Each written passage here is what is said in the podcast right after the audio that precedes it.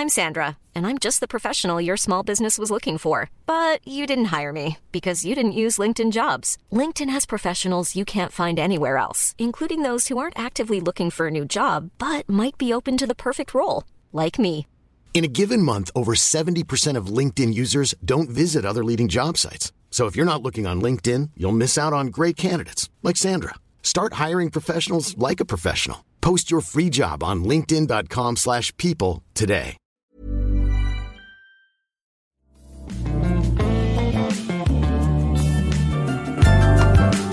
Hola, ¿qué tal amigos? Muy buenas tardes, bienvenidos un día más, bienvenidos a este maravilloso y lamentable programa de radio de videojuegos. 3 y 36 de la tarde, hora de España. Buenos días a la gente de LATAM, buenas noches a los del otro lado también.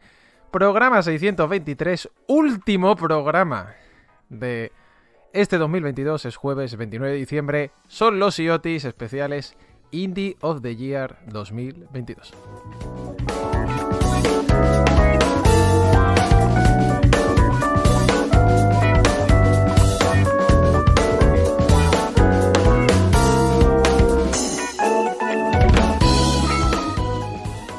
¿Qué tal estáis? Espero que muy bien, que estéis de vacaciones y que estéis sobre todo conectados aquí escuchando y con una buena lista. Muy buenas tardes.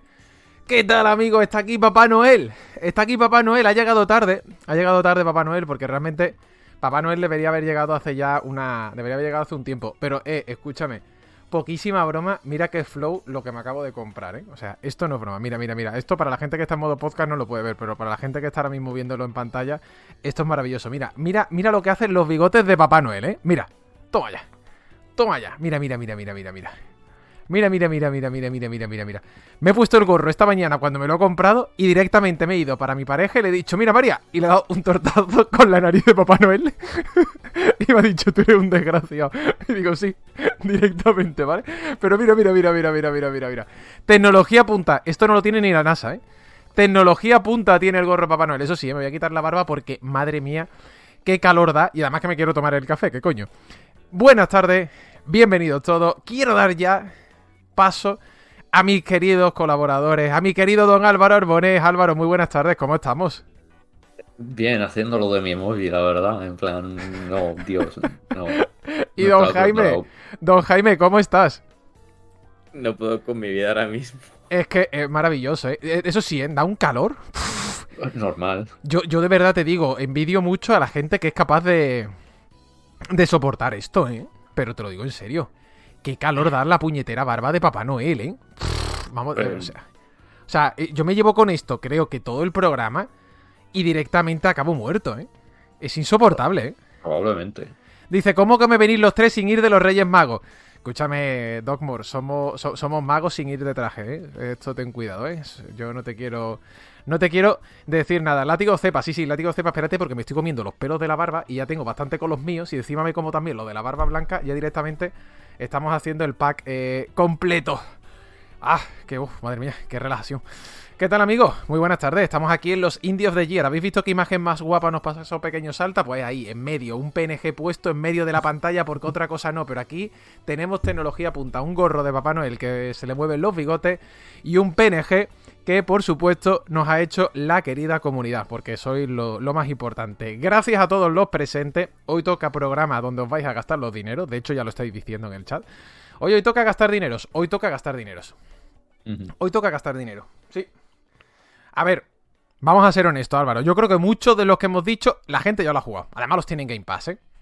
Sí, a ver, hay muchas cosas que no las van a pillar por sorpresa. No. Pero también porque, a ver, al final lo indie también tiene un límite. En plan de, no vamos aquí a poner tampoco a rebuscar, en plan ahí uf, todo lo más raro que podamos encontrar.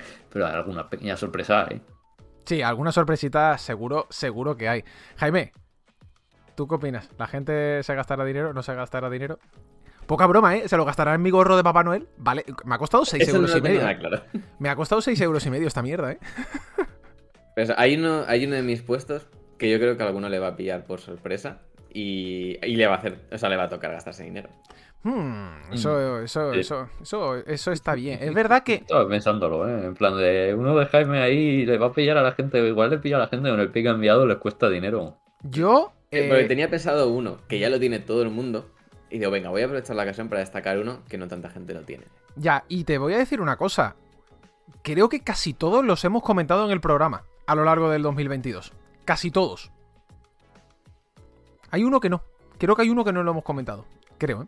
Pero a bueno, ver, eso que ya. si, si no nos marcamos un freestyle y empezamos a comentar cosas que no. Yo ayer me pasé un juego que no, un indie que no juego nadie. Yo me lo pongo aquí a comentar, ¿eh? O sea, yo qué sé. Directamente. problema, si no. Me vale también, ¿eh? Yo, yo no te quiero. Yo, yo, yo no voy a ser el que te diga eh, que no dice Nacho, sortea el gorro. Pues se puede sortear el gorro, ¿eh? Yo no digo que no. Lo que pasa es que me va a salir más caro enviar, a- enviaros el gorro que realmente lo que vale el gorro en sí, ¿eh? Preferiría hacer un PayPal y, y vais, a, vais a vuestra tienda y lo compráis, la verdad. Creo que sale eh, todavía más, más económico. ¿Qué tal? Muy buenas tardes a todos, bienvenidos seáis, por favor, dejen por ahí sus suscripciones, sus Prime, sus, sus, eh, todas las cosas que tengan eh, para poder pagar el programa de hoy, que hoy Jaime y Álvaro cobran doble, ¿eh? que no se diga que aquí, eh, hombre, esto, por favor, aquí, aquí la calidad hay que pagarla, que además es el último programita de 2022. Oye, ¿Qué tal si empezamos ya? ¿Quién se quiere repartir? Además, esto no es broma. En el grupo que hemos creado para elegir esto, dijo eh, Jaime, ¿hacemos oro, plata y bronce? Y, y Álvaro dijo, no. Y yo dije, yo tampoco. Así, tal cual. Vamos a hacerlo al voleo. Directamente. Somos aquí. Yo también, yo pregunté. Claro, tú porque yo sé que en preguntaste. muchos sitios se hace el formato. Y dije, bueno, Claro. si no se hace, mejor. porque- Pero tú eres una persona sí, sí, decente sí. y Álvaro y yo no. Esa, esa, esa yo es la diferencia. pregunto primero. Tú preguntaste, yo soy una persona que Álvaro ayer me dijo, Nacho, me tienes que entregar las listas. Y esto no es broma y lo voy a contar porque no me importa. Le entregué la lista a las 3 de la mañana volviendo de fiesta. O sea, esto no es broma. Llegué a casa, llegué de fiesta y dije, Álvaro, aquí tienes tu texto de las listas que se publican dentro de 48 horas. Pero entregado está. Esto es lo más importante. Como siempre, como me, me saqué la carrera llegando el último. O sea que esto lo llevo en la sangre.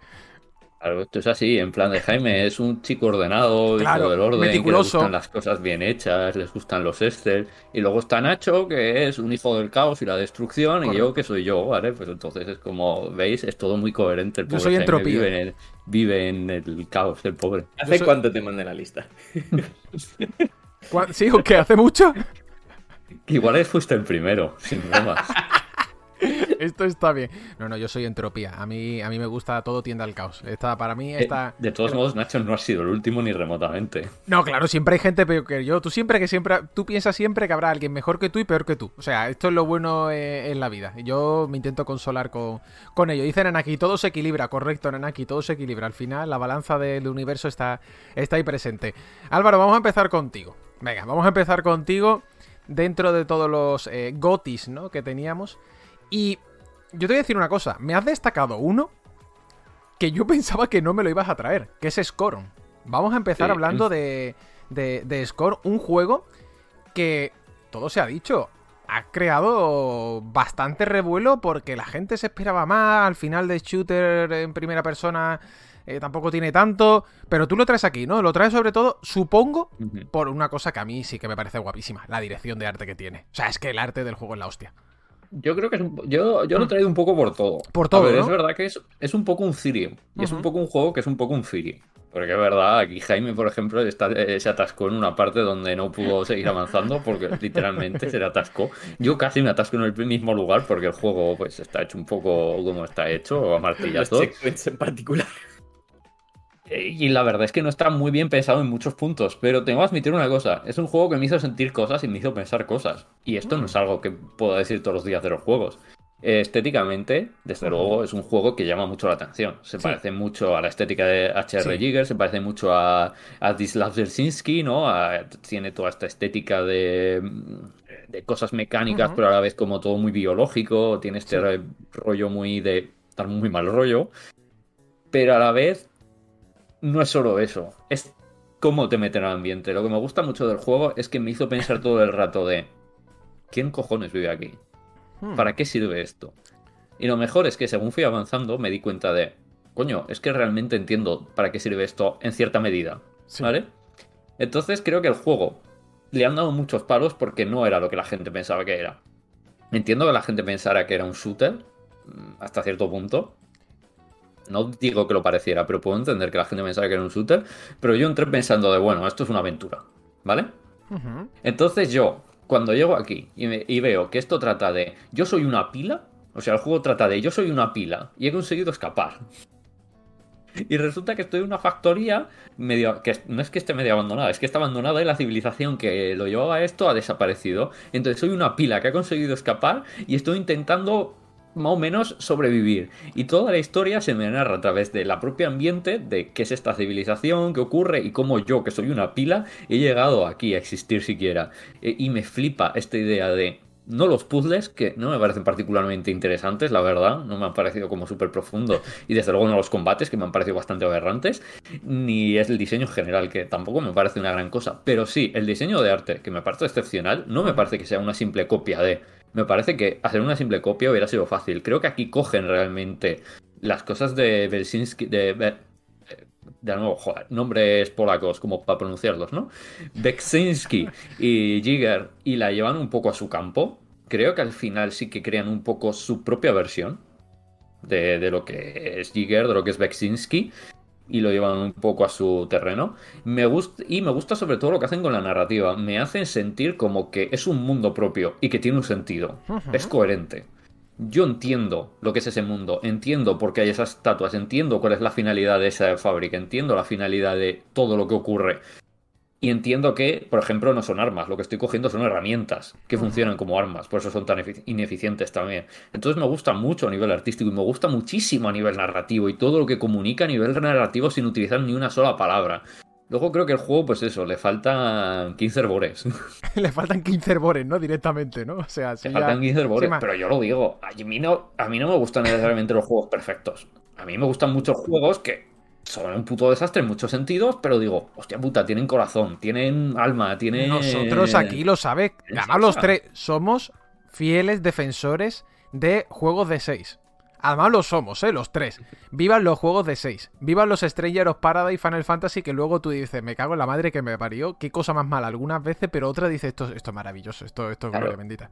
Es que esto es muy sencillo, en plan de... Te las sofas. Me, me gusta. Y está muy bien. Pero ¿qué ocurre? Está pulido porque le han metido muchísimo dinero. Pero luego no, no le encuentro nada más allá de, cuidado, sin estar mal. Pero al final es eso, es un juego que tiene muchísimo dinero detrás. Y por eso está tan pulido. Scorn es un juego que no tiene dinero detrás. No está pulido, pero tiene muchísimas ideas. Y tiene unas cosas súper guays. Y eso es lo que me motiva me motivan por cosas diferentes. De las sofas me gusta por unas cosas y Scorn me gusta por otras. Pero lo que ocurre es que para mí es más importante lo segundo. Entiendo que para mucha gente es más importante lo primero, todo ese pulido, todas esas cosas. Pero es que estamos en un programa sobre el Indie of the Year. Entiendo, la gente que está aquí es porque le interesan estas cosas más que el pulido, ¿no? Les interesan más de descúbreme esta joya que está un hecha martillazo, que no sabe nadie cómo ha salido, ¿no? Te preguntan. Y creo que Scorn es eso. Te preguntan en el chat y ahora le doy paso a Jaime. Una pregunta muy buena. ¿Creéis que una secuela mejoraría o sería innecesaria? Es que ¿cómo haces una secuela de Scorn? O sea... Te iba, a hacer la broma de poniendo un 2 detrás del nombre, Scorn 2. No, cambias la S, le das la vuelta y haces como 2. Claro, el 2. no... pones una S y le pones una barra, ¿no? Scorns, con el símbolo del dólar. Es que me la has puesto a huevo, tío. Me la has puesto a huevo creo que el problema que tienes con por una secuela es que el mundo es tan particular. Bueno, quizás si haces una precuela, en plan de contando de, del mundo, de cómo se acabó el mundo, por ejemplo. Sí. Este, o sea, está claro que el mundo de Scone se ha acabado. O sea, esto no es ni el post-apocalipsis. O sea, esto ya es directamente las ruinas del mundo. No, claro, esto, esto es ruina, exacto, tal cual. Esto son las ruinas. Tú eres una pila que por pura casualidad ha llegado ahí y ya está. Entonces es como quizás poder ver cómo era el mundo antes de pero más allá de eso no veo mucho cómo puedes hacer esto. O sea, sí que tiene un universo que creo que puedes expandir, pero es que es un juego que veo que es muy, muy, muy, muy particular y que han explotado ya muchísimo. Entonces es, lo veo un pelín cerrado ya como es. Es que un Scorn 2 que explotara ya lo mismo creo que perdería muchísimo lo que es. Además, cuando los propios desarrolladores dicen que que encima lo que han querido es explorar lo que, es la existencia. Además dicen que se inspiraron en lo que es el ser, eh, como Dasein, ¿no? En el términos de Heidegger y es como... Sí, no, no, no intentéis seguir explorando eso. O sea, si intentas eh, saber lo que es el ser en el mundo eh, después de y hacer con dos, no, no lo intentes. Jaime, te veo con ganas de hablar. Cuéntame, ¿qué te pasa? No, es que me dio mucha pena que no, o sea, que no me gustase más, pero porque se me fastidió por un checkpoint. Un checkpoint que fue una, mala ¿eh? decisión de, diseño. Esta cosa es eso, como que el diseño eh, jugable tenía algunos problemas bastante graves. cuando el diseño de arte me estaba flipando. Y realmente eso, como lo comenté en el programa donde sí que le di bastantes palos por eso, porque sí. el combate no me gustó, pero los puzzles sí que me gustaron, pero ni el combate ni sobre todo eso, como que tenía algunos problemas de diseño que me parecían bastante graves. Y me dio pena por eso, porque lo que era la sensación de, eso, de estar inmerso en un universo eh, que no entiendes, el intentar eso, como ir eh, mezclando las piezas del puzzle de lo que tú decías, ¿no? De qué, qué, es este sitio, para qué sirve, para qué sirvo yo, eh, cuál es la utilidad de cada una de estas cosas en un mundo en el que esto fuese una maquinaria que sí que estaba funcionando. todas esas cosas me gustaron mucho y ya digo que me fastidió mucho el, que el, checkpoint maldito aquel, que básicamente el juego pone un, un, checkpoint antes de cada puzzle por si acaso te atascas que, puedes, que puedas volver, pero si tienes a un enemigo con un proyectil en el aire que está a punto de matarte, entonces lo que hace es que cada vez que cargas el checkpoint te mata. Claro. Entonces es como fue. Es que tiene. Es que tiene ideas de bombero este juego a veces también. Y sí que tiene cosas que están diseñadas un poco. PT total. Yo os lanzo otra pregunta y se lo lanzo también al chat. ¿Le habréis quitado la parte de combate que es cuatro puntos y haberlo hecho 100% de puzzle? No. ¿No? No sé si quitarla, quizá le hubiese dado algo menos de peso, pero creo que sí que está bien el que haya un poco de tensión. O sea, mi problema, quizá lo hubiese hecho que todas las armas fuesen a distancia. O sea, lo que no me gustaba era el cuchillo, por llamarlo algo, sí. que me parecía bastante, bastante horrible porque era muy difícil calcular las distancias. Pero, por ejemplo, el tema de las armas que, como decía, no son armas, sino que son herramientas, en plan, de puedes imaginarte que eso tenía una utilidad distinta, ¿no? Supongo como en Dead Space, por ejemplo, también, que tenías esa sensación con, no todas, pero sí como las armas iniciales de decir, vale, esto es un arma que realmente lo que estoy es dándole un nuevo propósito a algo que ya existía. O sea, creo que eso, que a lo mejor con un poco más de, cuidado con algunos temas, con el, el tema de los checkpoints, haber creado como salas, mm, eso, como más salas que te recuperas en toda la vida automáticamente para poder continuar. como algunos, creo que son detalles que eso, que si hubiese estado a lo mejor con algo más de cocción o algo más de playtesting, creo que le falta playtesting, curiosamente. Eh, creo, que, podría haber salido bien y creo que sí que hubiese mantenido el combate. O sea, simplemente eso, haberle dado menos importancia o haberle dado como alguna vuelta. Más fase de testeo, o sea, la dirías tú, directamente. Mm. Vale un poquito más de elegancia en el diseño, en plan de comunicar un poquito mejor de cómo se utilizan las armas o qué pretende de ti, de si pretende que corras o que combatas. Eso, lo que dice Jaime, de un poquito más de curación en algunos puntos para que fuera un poquito más digestible. Pero, por ejemplo, pasado la primera mitad del juego, creo que el combate es muy gestionable de una manera muy elegante. Y mucho más que en muchos, por ejemplo, mucho más que en, en Calisto Protocol que me parece que es uh. muchísimo peor el combate. Uh, estás abriendo, estás abriendo ahí otro melón bueno que, a ver, Indy no es desde luego, eh, pero ni de coña, pero que también ha dado de que hablar en su combate. Hombre, no sé, a mí el combate en Score me dio menos problemas que el final boss de Calisto Protocol, o sea que... directamente. Eh... lo he jugado aún, pero ya me da miedo ese boss. Solo por las cosas que he ido escuchando de toda la gente que lo ha jugado. Es que a mí me pasa justo lo de Jaime, que yo todavía no lo he jugado, pero te paras a pensar. Hoy precisamente estaban otra vez hablando sobre ello en, en, nuestra comunidad, ¿no? En el canal de Discord, y lo piensas y dices tú, tío.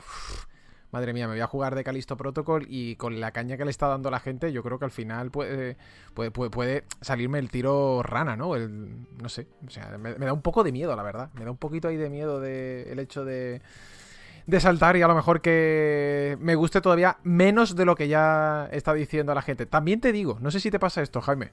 Cuando la gente te pone algo tan mal y tú lo juegas, como ya vas previo aviso, es como, bueno, mmm, ya. Yo lo digo que un amigo se lo pasó en streaming hace poco, lo estuve viendo, iba sobre aviso, sí. porque ya tal, y dijo: No, no, es aún peor. Hostia. Esto ya directamente para matarlo, ¿no? Eh, al, juego, ¿no? Eh, hemos hablado ya de Score. ¿Quieres algún bonus track, Álvaro? Que hemos dicho que íbamos a sacar bonus track de juegos así adicionales que quisiera sacar bonus track a infinito, porque claro, este año ha habido muchísimas cosas. Puedo decir que. No sé, es que ha habido tantos juegos. ¿Qué digo? A ver, el As Libra, como. Es que como lo hicimos en análisis hace poco, también es como un poco, ¿no? Disparar. sobresabido, ¿no? Ayer me pasé un juego que está en Early Access que sale en 2023. O sea, me he pasado lo que eh. hay ahora mismo. Que se llama Voltage High Society. Que es un juego en plan un Deus Ex inspirado en Tetsuo el hombre de hierro, con esto ya estoy vendido, mi juego favorito, mi película favorita, ya está. Es muy early access, tiene, está como al 15%, dicen los desarrolladores que está, pero yo ya me lo he metido por el culo y me ha flipado. O sea, es el plan de solo puedes pegar puñetazos de momento. El, el primer boss es una especie de araña que tiene en el pecho una carretilla que te embiste con ella y si no te escupe esferas láser. En plan de, vale, genial, por mí increíble. Y es todo como un hub central y en plan de Ex tienes que explorar, ir buscando tal cual. Te cargas a todo a puñetazos y todos los monstruos son como en plan de cyborgs marroneros llenos de cables y trozos de metal súper chungos. Es todo con estética en blanco y negro, muy, muy chungo. Se juega fatal, te mueves fatal, eh, todo es muy poco reactivo. Eh, es doloroso de ver, es doloroso de escuchar. Me encanta, 11-10, repetiré. Cuando salga entero, me lo voy a fumar tan fuerte que lo vais a jugar todos y por osmosis.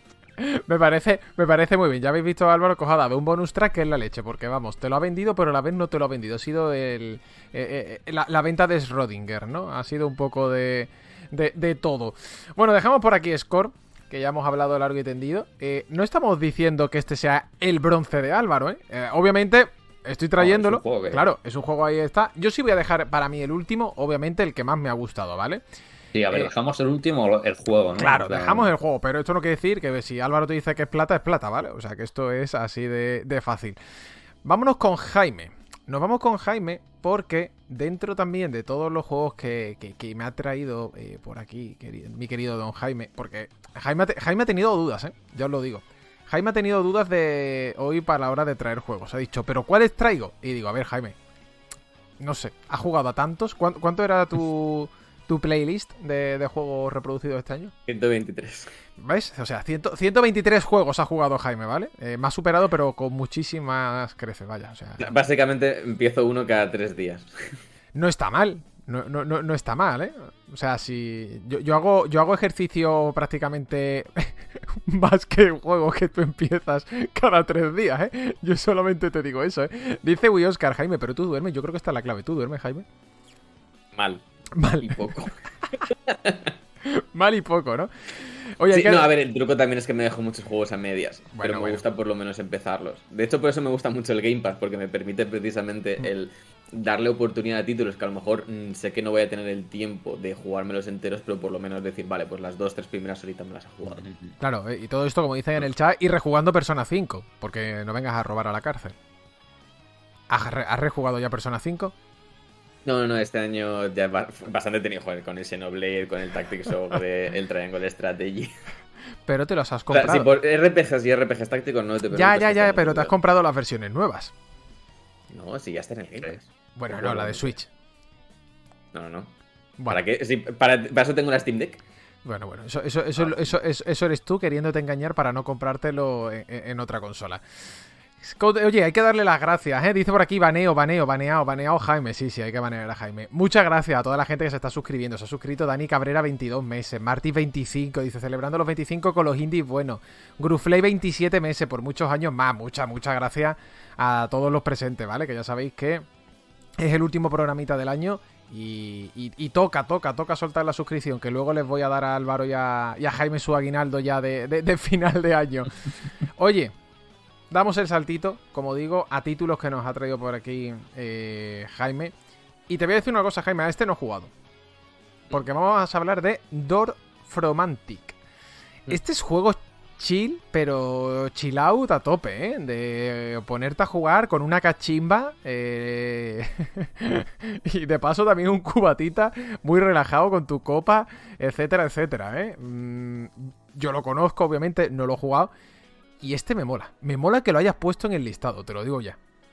este es el que he tenido, he tenido dudas, pero sí que es verdad que, de hecho, bueno, en, Eurogamer le puse un imprescindible.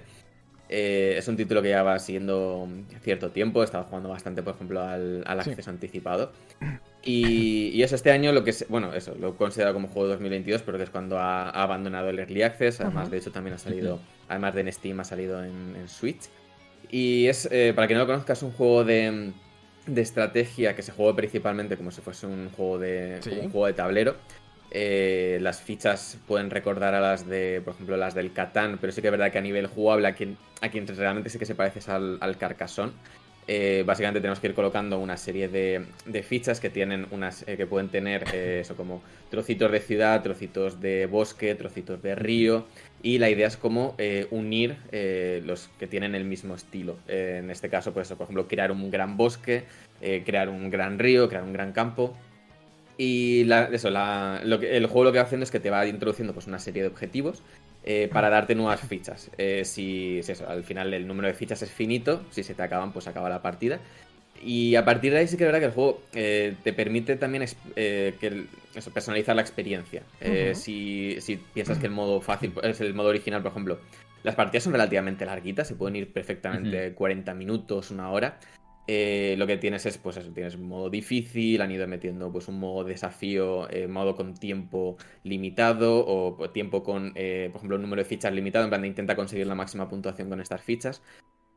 Y, la verdad es que eso, es un juego que es como muy de chill, pero como que tiene la... como decirlo, sea lo de perfección del juego de mesa clásico. Sí. ¿no? Es como tiene. igual que el Carcassonne se sigue vendiendo hoy, igual que hace un montón de años porque es un título que es como, eh, como que nunca va a pasar de moda, entre muchas comillas, ¿no? Que, realmente tiene eh, las características necesarias para que se pueda seguir jugando dentro de 30 o 40 años, porque tiene eso, como que es, inmediato, pero a la vez es profundo. Alguien que se lo puedes poner a alguien que no ha jugado nunca un videojuego, el, el Dorf Romantic y va a entender enseguida lo que tiene que hacer, pero alguien que sí que sepa eso, como más de gestión de recursos, de estrategia y tal, le va a sacar también un poquito más de partido a los elementos de, diseño que, ya digo, que, le dan un poquito de, profundidad. Y luego aparte es muy bonito, es, o sea, es muy precioso, muy ¿eh? bonito, la música está genial. es precioso. Oye, pregunta, eh, ¿qué puntuación máxima has hecho?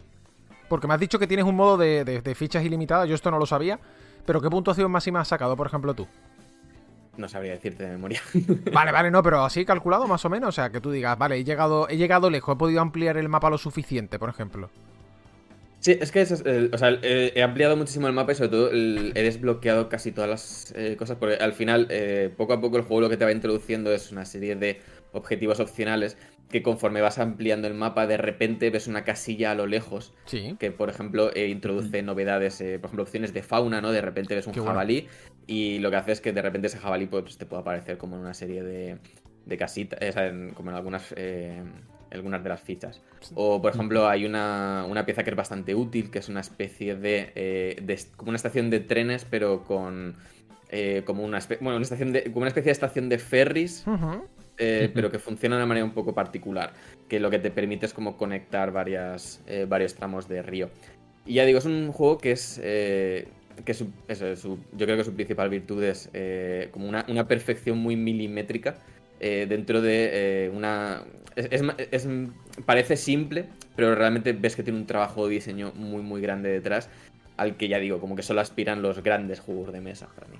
Hmm, esto nos lo ha vendido Jaime realmente bien. De hecho, dice 9 euros están ahora mismo en Steam, nos dice Moritaner, y compatible con Steam Deck, ¿no? Vendido, ¿no? ¿Cómo se llama este juego? Dorf eh, me, cuesta pronunciarlo, ¿eh? No te lo... Dorf Romantic. Dorf Romantic, exacto. Yo creo que es mejor Que lo estuve leyendo, el estudio de desarrollo es alemán y se ve que es una palabra que viene a, evocar la sensación de, ¿cómo decirlo? De nostalgia por vivir en el campo, básicamente. Mm. Bueno, mm. eh, eh, Álvaro sabe, sabes, tú sabías alemán, ¿verdad?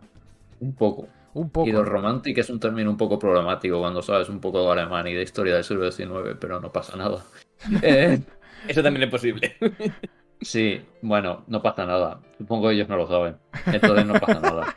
Eh, Sí, no, es un pelín problemático. Bueno, también tiene un problemático de saber si historia del siglo XX y cómo se utilizó en cierto momento del siglo XX sí, por cierta gente. Sí, esto... Eh, eh, eh, es, el problema del siglo XX. En general. Por dónde... Exacto, es el problema del siglo XX en general. Si tú me dices problema siglo XX y Alemania, yo creo que todos hemos atado cabo realmente rápido. ¿Tú has jugado, Álvaro, a este?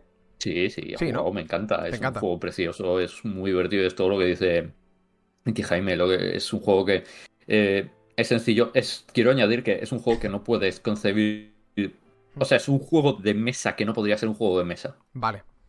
En el sentido de no lo podrías transportar explícitamente a un juego de mesa porque hay demasiados pequeños elementos que requerirían demasiado procesamiento humano como para que tuviera sentido en el juego de mesa, ¿sabes? En plan de muchos pequeños elementos que son pequeñas tonterías, pero que serían muy tediosas de gestionar, ¿sabes? en, la mesa. Entonces, todo esto está muy bien pensado. O sea, no es que sea un juego de mesa que lo has transportado y ya está, al términos de, sino que es un videojuego que transporta muy bien el concepto del juego de mesa a lo que debe ser un videojuego. Claro. Que creo que es lo más difícil de hacer. Entonces tenemos un programa de Checkpoint, de hecho. De hecho tenemos porque somos Jaime y yo.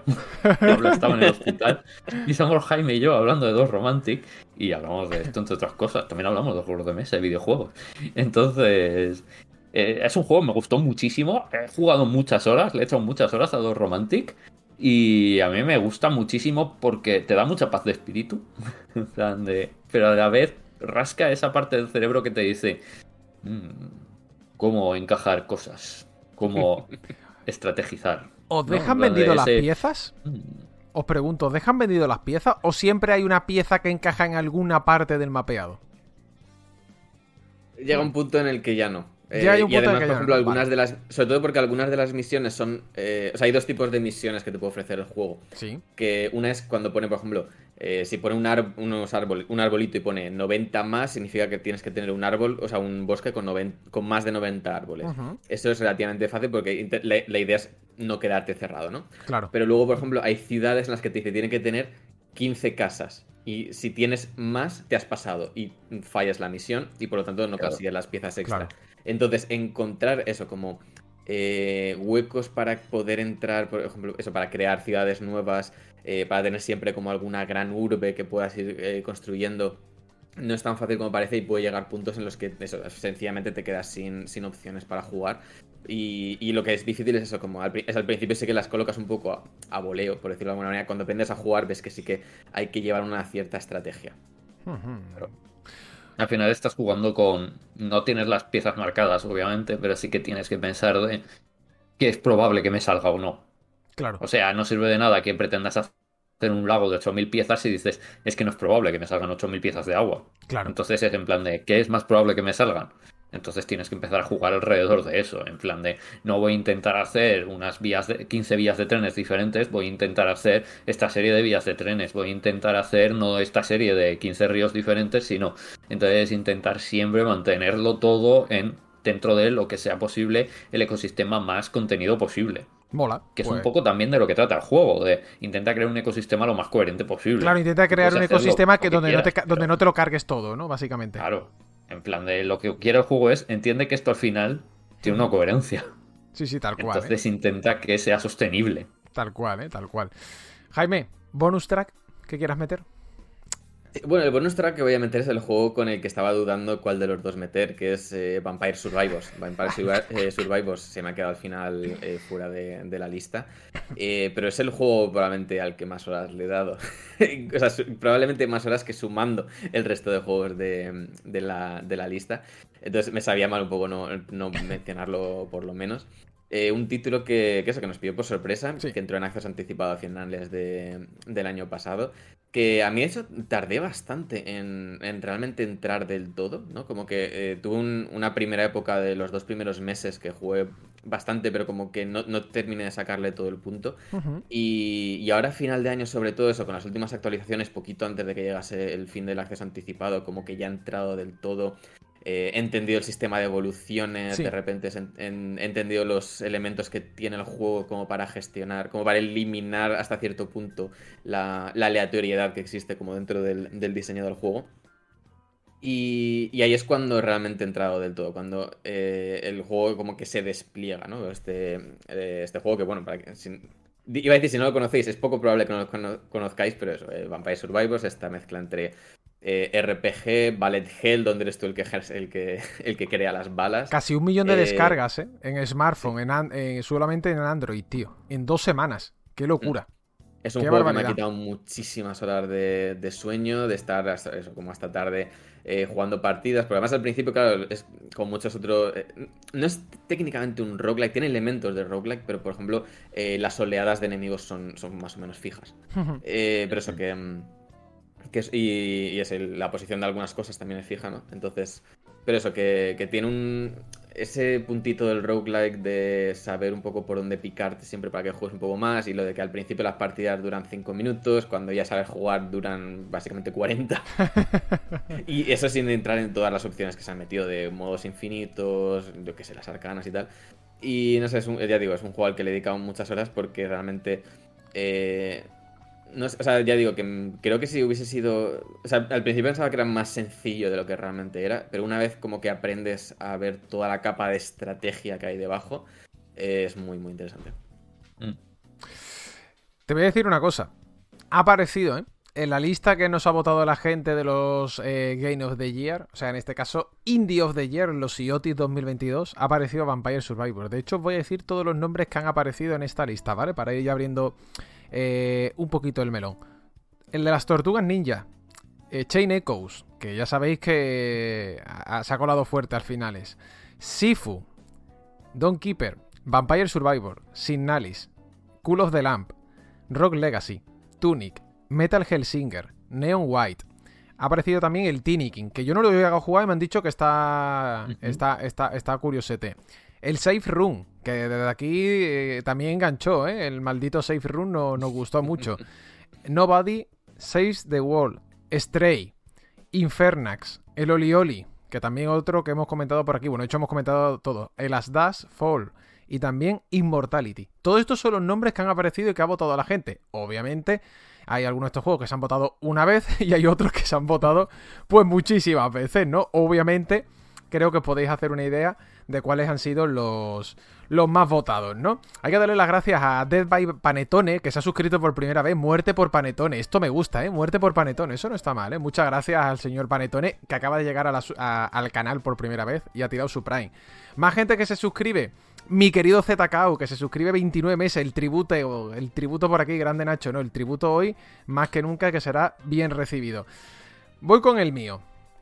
Yo quiero destacar uno que me he pasado hace un mes y que a mí me ha sorprendido muchísimo, que es Soda Crisis.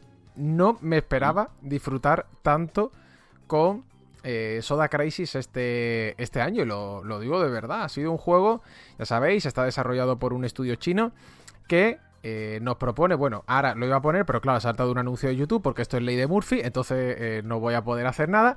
Ahora ya, gracias YouTube, un juego donde tenemos básicamente que disparar a todo lo que nos vamos encontrando en pantalla mientras que vamos superando eh, diferentes plataformas.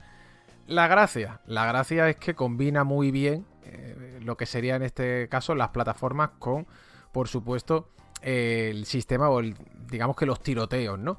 A mí me atrajo mucho porque, mira que no es un juego largo, te lo pasas en cuatro horas, incluso un poquito menos, tres horas y media si, si vas bien. Y lo que me gustó es que en esas cuatro horas no paraban de pasar cosas. Yo valoro mucho que en un juego de este tipo, donde al final la mecánica es la que es, no lo vamos a engañar, que es saltar, pegar tiros y matar enemigos, además con un personaje principal que tú manejas, que es un señor calvo, con una, pero además con una cabeza enorme, ¿no? Que parece directamente un, pepón, ¿no? Eh, en pantalla, que a pesar de tener toda esa mecánica tan fácil, no para de reinventarse no para de que vayan ocurriendo cosas nuevas. Que si te pongo una nave, que si te pongo de repente una máquina elevadora, que si ahora te doy un eh, power up para cambiar este poquito o cambiar esta ya, ¿no? También hacerte tus propias builds, ¿no? De qué es lo que prefieres, manejar al final eh, que sea el ritmo de juego más pausado o prefieres que sea más acelerado. Pues toma, te doy las herramientas para que lo hagas. A mí me gustó mucho y también lo he traído por una cosa se ha escuchado poquísimo. No sé si os da la sensación. Es decir, a mí me llegó la nota de prensa de, en este caso del publisher que lo llevaba, del estudio chino. Eh, me dio la clave. Y es verdad que sí. Y esto Jaime lo sabrá también mejor que nadie, al estar sobre todo más relacionado con actualidad y demás. Que notas de prensa recibes a cascoporro. O sea, rara, raro es el día que no recibes 20 o 30 notas de prensa. Ya no hablo de triple A, ¿eh? hablo de indie, ¿no? Juegos indie que te contacta un estudio muy pequeñito, con todo el cariño del mundo, pero claro, la nota de prensa a lo mejor está más mal explicada o el juego no llegas a entenderlo. Eh, cosas así pasan, de verdad, muchísimo. Pero donde quiero llegar es que este juego creo que tiene unos valores de producción buenos, o sea, y muy buenos si me apuras. Eh, no es un juego que esté a medio hacer, etcétera, o que pueda eh, darte la sensación de, uff, esto es, un proyectito hecho por unos chavales que acaban de terminar la universidad y se le ve que cojean. No, no, el juego es que es muy bueno, de verdad. Y esa fue la sensación que me dejó cuando me lo terminé de qué poco se ha escuchado Soda Crisis y por eso lo traigo. Por eso lo traigo. No sé si alguno de los aquí presentes, Álvaro primero, que sé que le gustó bastante, o Jaime, eh, luego eh, ha llegado ya a meterlo en su lista de deseados o por lo menos lo, tiene pendiente. Empiezo contigo, eh, Álvaro. hombre, lo tengo en la lista de deseados, está 10% de descuento y va a caer. Si no lo compro antes, Jaime.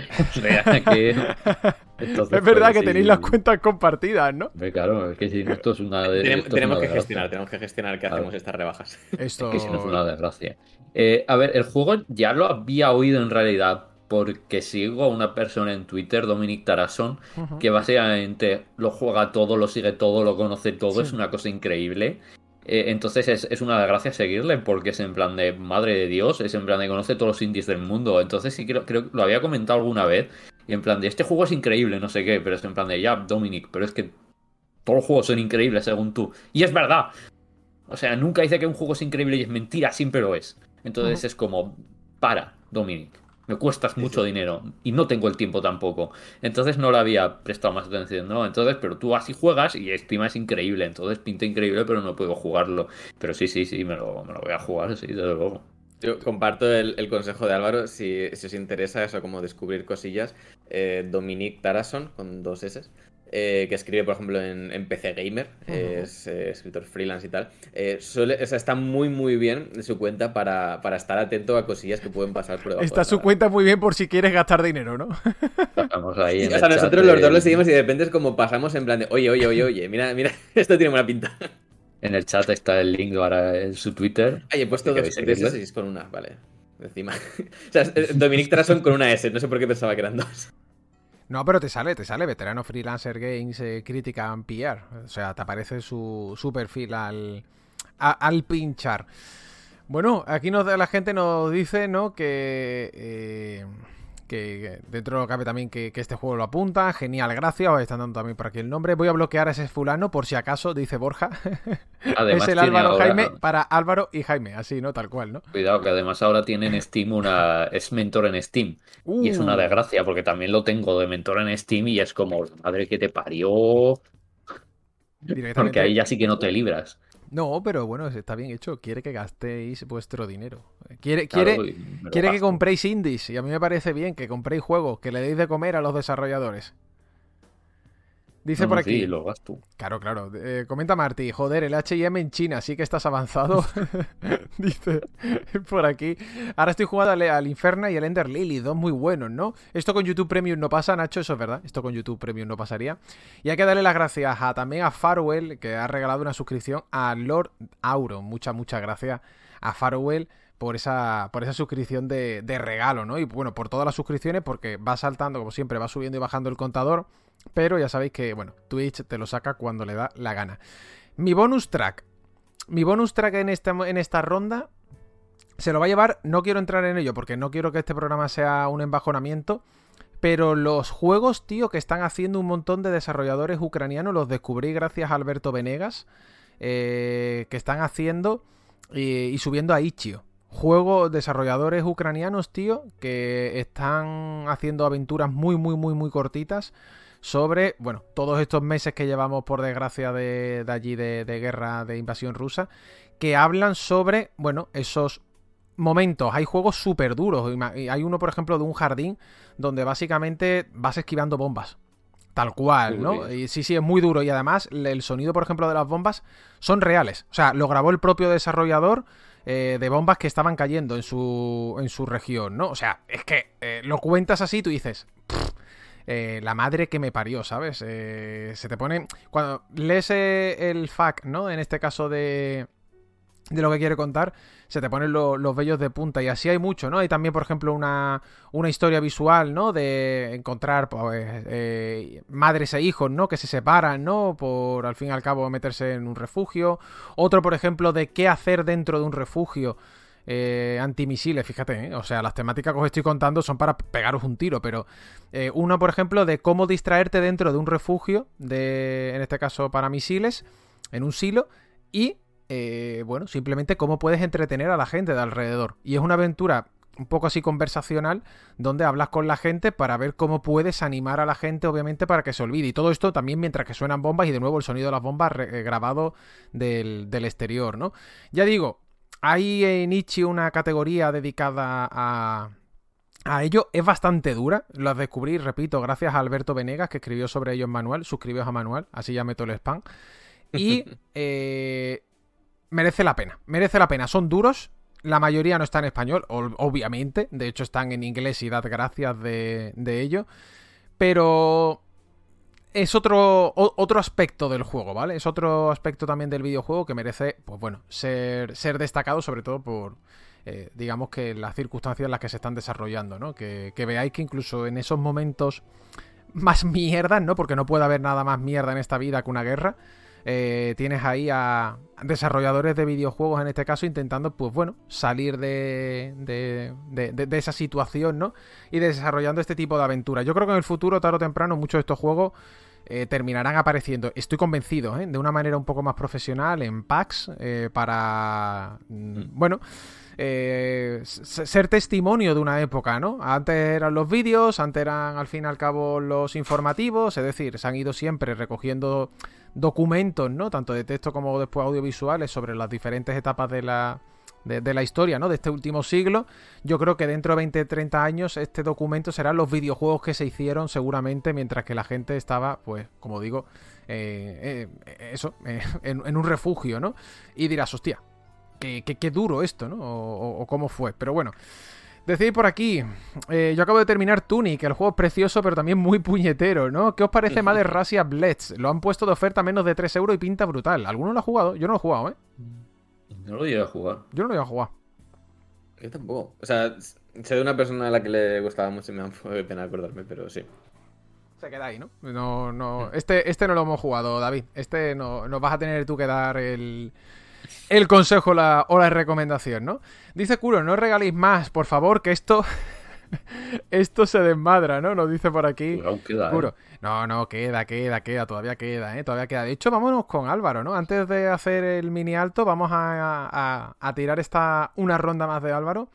Porque, uff, Álvaro, nos vamos para Norco. Eh, ¿Te ha gustado, eh?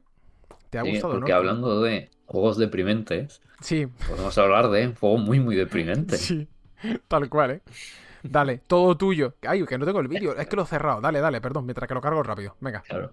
Norco es una aventura gráfica en un año que parece que las aventuras gráficas no es que estén resurgiendo, pero al menos parece que vuelven a tener este foco, ¿no? En plan de, de la gente, parece que vuelven a aceptar que existen las aventuras gráficas y tienen derechos, lo cual está bien. Y Norco es una aventura gráfica que nos dice, bueno, eres una chavala que se fue de, de Luisiana porque, bueno, la vida eh, y inundaciones que han destruido su, futuro y su casa, y vuelves para descubrir que tu pasado ya no existe, tu futuro tampoco. Todo es una absoluta basura y no hay futuro para ti ni para nadie al que quieras. Ah, tu hermano desaparecido, apáñatelas para encontrarlo. Jaja, todo es una mierda. Este es el principio del juego, no es optimista y no va mejor. Pero de algún modo es reconfortante, me diréis Álvaro, ¿cómo es reconfortante todo esto? Pues irónicamente lo es. Es una aventura gráfica, vamos a empezar así. Es una aventura gráfica. Eh, es cyberpunk, ¿vale? Tiene este punto de todo es este rollo de la tecnología está aquí, el futuro está aquí y es una bota aplastándonos la cara. O sea, y esto o no puedes hacer nada contra eso. Pero eso no significa que todo esté mal y no pueda haber un futuro mejor. Por supuesto puede haber un futuro mejor. Y lo que te dice Norco es, vamos a intentar buscar un futuro en el cual podamos vivir, pero desde luego eso no va a ser el futuro que nos ofrece eh, el capitalismo y lo que estamos viviendo. Lo que tiene Norco es que para encontrar eso muchas veces utiliza humor, un humor a veces absurdo, a veces bastante negro, esto hay que decirlo. Un orco a veces pues hace uso de, de, pues, pues de, las drogas, hace uso de ciertos grados de violencia absurda, eh, a veces hace uso de, de, lo absurdo, sin más. Pues un gato cohete, pues sí, existen gatos cohete en este juego y de hecho alguien te puede dejar de dirigir la palabra literalmente para siempre por hacer poner en órbita a su gato, sin querer, tengo que admitirlo, fue sin querer. Y... Que insistir mucho, ¿eh? Tú lo mandaste a órbita. Sí, sí, mandé a... Pero es que yo qué sé, es- me dice que vas a, vas a mandar en órbita al gato. Y yo digo, ¿cómo voy a mandar en órbita a un gato? Pero es que era verdad. Yo pensaba que... ¿Cómo, pe- o sea, ¿cómo voy a mandar un una órbita a un gato? Bueno, mandaron a Laika. O sea, tampoco. Eso ha pasado en la verdad. normal. Era un gato y salió en órbita porque... Bueno, jugadlo y sabréis por qué puede salir en órbita un gato. Entonces la cuestión es que el juego parece que es esta cosa súper deprimente y bla, bla, bla, pero luego te vas dando cuenta de que en realidad trata de los lazos que hacemos y cómo el futuro radica en esos lazos que hacemos y cómo nos apoyamos en los demás. Tiene varios finales. Todos los finales depende precisamente de esto, de cómo decidimos apoyarnos en los demás y si decidimos odiarlos. De hecho, todos los finales malos son básicamente decidir yo me desentiendo de todos. Si nosotros decidimos apoyarnos en los demás, todos los finales son más o menos buenos, en uno u otro grado. Hay un poquito luego de tal. Y la cuestión es que estéticamente es precioso. Precioso dentro de que es un juego raro, ¿vale? O sea, tiene esta estética pixel art muy, muy detallista, pero es como si todo sangrara un poquito y como si Sí. fuera un poco acuareleado, pero es pixel art y es todo así como ligeramente robótico y... Es difícil hacer este pixelar, ¿eh? Porque yo me estoy sacando, sí, es- con Blasphemous me estoy sacando un máster en pixelar eh, que me van explicando esta gente, que son, joder, eh, no, no, no es por fardar, ¿no? De, de compis, pero de Game Kitchen son muy buenos. Y es Sí, difícil, ¿eh? Es dificilito este estilo, ¿eh? Muy difícil, de Es hecho. súper difícil. Es muy, muy, muy difícil. Y este estilo es precioso. O sea, es bonito como es bonito Francis Bacon, ¿vale? O sea, sí. es bonito. Bonito moderno, no bonito clásico. Sí. ¿Vale? Cuidado. Entonces, te tiene que gustar este estilo, pero a mí me gusta mucho, me parece muy bonito. Bonito grunge, si queréis, ¿vale? Bonito Bonito grunge. grunge. Me vale, me vale ese término. Oye, esto estaba en el Game Pass, ¿verdad? ¿O lo he soñado? Sí, está en el Game Pass. en el Game Pass, Además, lo en tenéis en. Game Pass. Que era mi último punto de venta. E incluso si estáis un poco dudosos y decís, es que no lo tengo claro, no sé qué. Bueno, vosotros cogéis, os lo ponéis en Game Pass y probáis un poquito. Yo os digo, en la primera hora, en la primera media hora os enamoráis seguro. O no terminéis de, de- de entrar y no, no os convencí, ya está. Y no pasa Estoy nada. seguro de ello. Claro, y no pasa al final eh, nada, ¿no? En este sentido. Este Norco, ¿no? Que además está en español. Importante detalle este, ¿no? Porque Ujú. muchos al final de Sí, la... sí, sí, sí. Es más, luego vamos a traer otro título, ¿no? Lo trae Jaime, que viene creo que era en inglés completamente, o al menos estaba... No, no- creo que no llegaron a sacar la traducción todavía, y es a lo que quiero llegar. Al final esto se agradece, ¿no? En estas aventuras donde el texto es lo predominante, ¿no? Porque es, es lo principal, ya está. Álvaro, ¿algún bonus track para esta ronda? A ver, es que. De nuevo, es que hay tantos juegos este año. Pero sí, hay un juego que creo que merece la pena ser destacado y tal. Y es. Ese juego es. es- sí, sí, sí. Este juego tiene que ser Iron Lung. De David Stimansky. Este año David Stimansky ha sacado dos juegos. Y a pesar de que Chop Goblins ha, ha estado muy bien. En plan de. Ha hablado Jaime aquí de él. eh, está muy, muy, muy bien. Iron Lung eh, me gusta más incluso que Chop Goblins. Y trata de tú eres un señor, te han enviado a un planeta a un planeta eh, desconocido do- que tiene un océano de sangre. Tú estás en un submarino donde no hay ventanas, no hay nada y solo puedes ver a través de una cámara que hace fotos de muy mala calidad. Tú tienes que ir a seis puntos diferentes guiándote solo por las coordenadas, hacer fotos y ver lo que hay ahí. Mucha suerte. La vas a necesitar. Me encanta Es uno de los porque eh, Más agobiantes que juego en mi vida. después de hablar de Chop Goblins, eh, que habló Jaime hace dos semanas o tres, creo que fue, buscar los programas, esta- es- eh, hace dos semanas, tres, creo que se habló.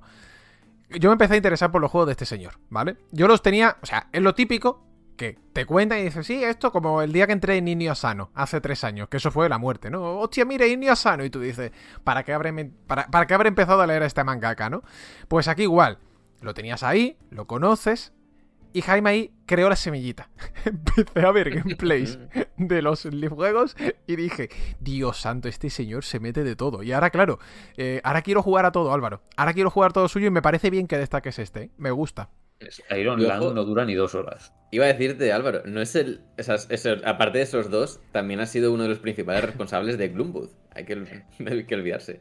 También, también, quiero decir, este O hombre sea que el tío mismo está en todo, de- está en todo. Sí, sí, sí, sí, es increíble, me parece increíble este hombre. Mira, Ah, yo de pero- sí que quería eh, Sí, a- dale, dale, a- dale. añadir un, un pequeño apunte bastante importante. Que de hecho creo que, justo creo que lo está poniendo ahora en, en pantalla.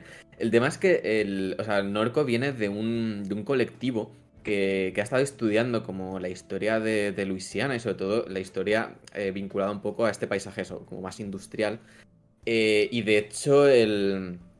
eh, o sea, lo que hace es que mezcla ficción con hechos reales. O sea, hay algunos de los hechos que se mencionan en el juego como que parecen ficticios, pero que si luego buscas en internet están basados en hechos reales, como por ejemplo, de hecho, si busquéis ahora Norco Shell Plant Explosion, vais a encontrar que eh, efectivamente la, la planta de Shell en Norco, Luisiana, Norco es una, es una ciudad real, Sí. eh, eso, que hubo dos explosiones de, de gas, en una de ellas murió un chaval, eh, tuvieron que, en uno de los casos tuvieron que, que evacuar a casi 5.000 personas.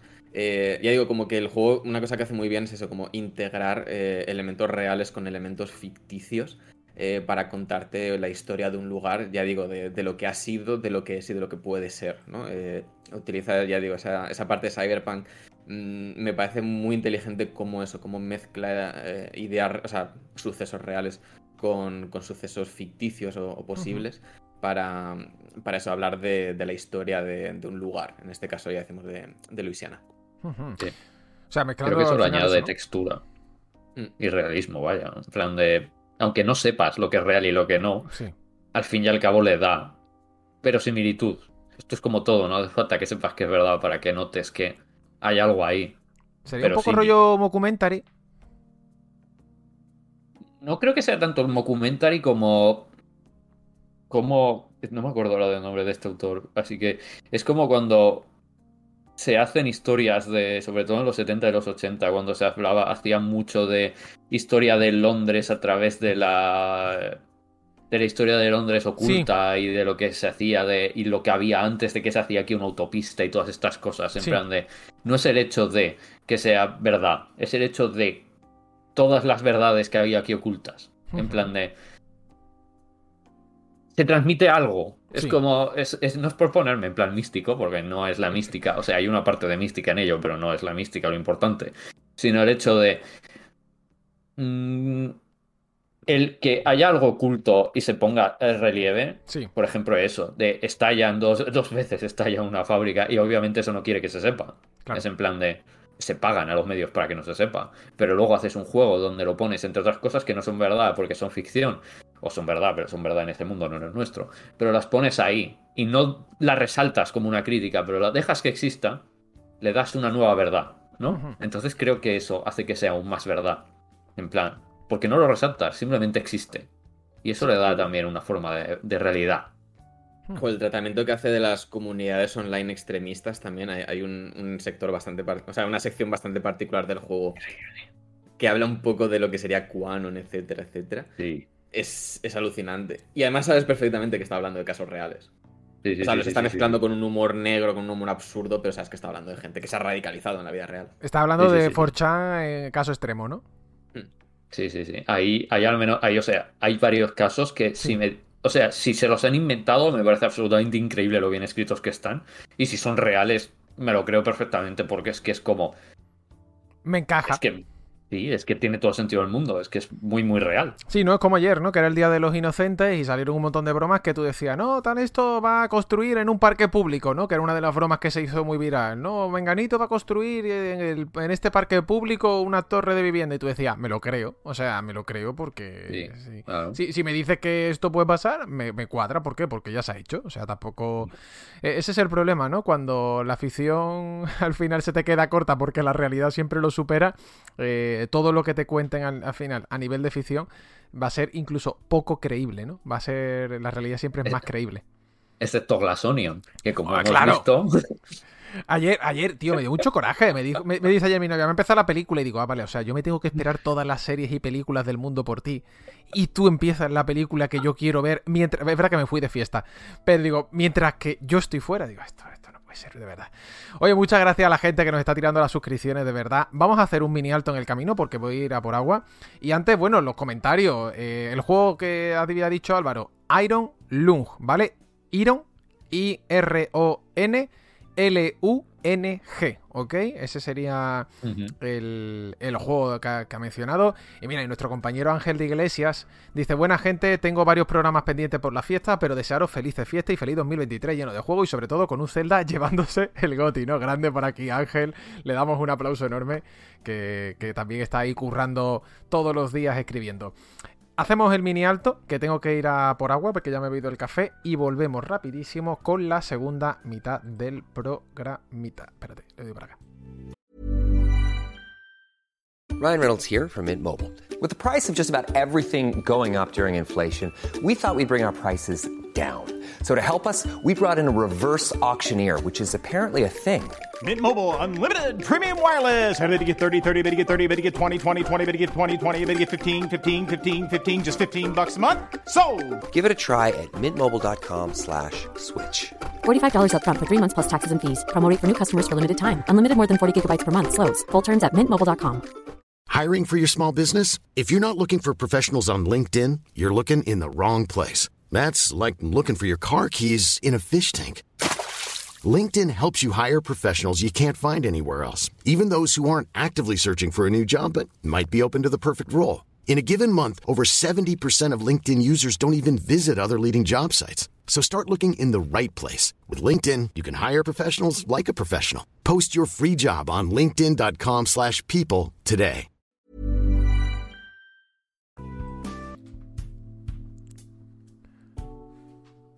4 y 38 de la tarde, continuamos aquí en directo en este Hablemos de videojuegos especial, ya Game of the Year en este caso, y Otis, ¿no? Indie of the Year, ¿no? Los, los juegos indie que más nos han gustado este añito. Dice Diego, Nacho, que no estuve cuando pasó y lo vi en diferido. Enhorabuena por esos 3.000 en Spotify, os lo merecéis. Este año mm. vamos por los 5.000. Yo tengo fe. Álvaro, ¿tú a cuánto crees? Eh, eh, Jaime dijo 6.000.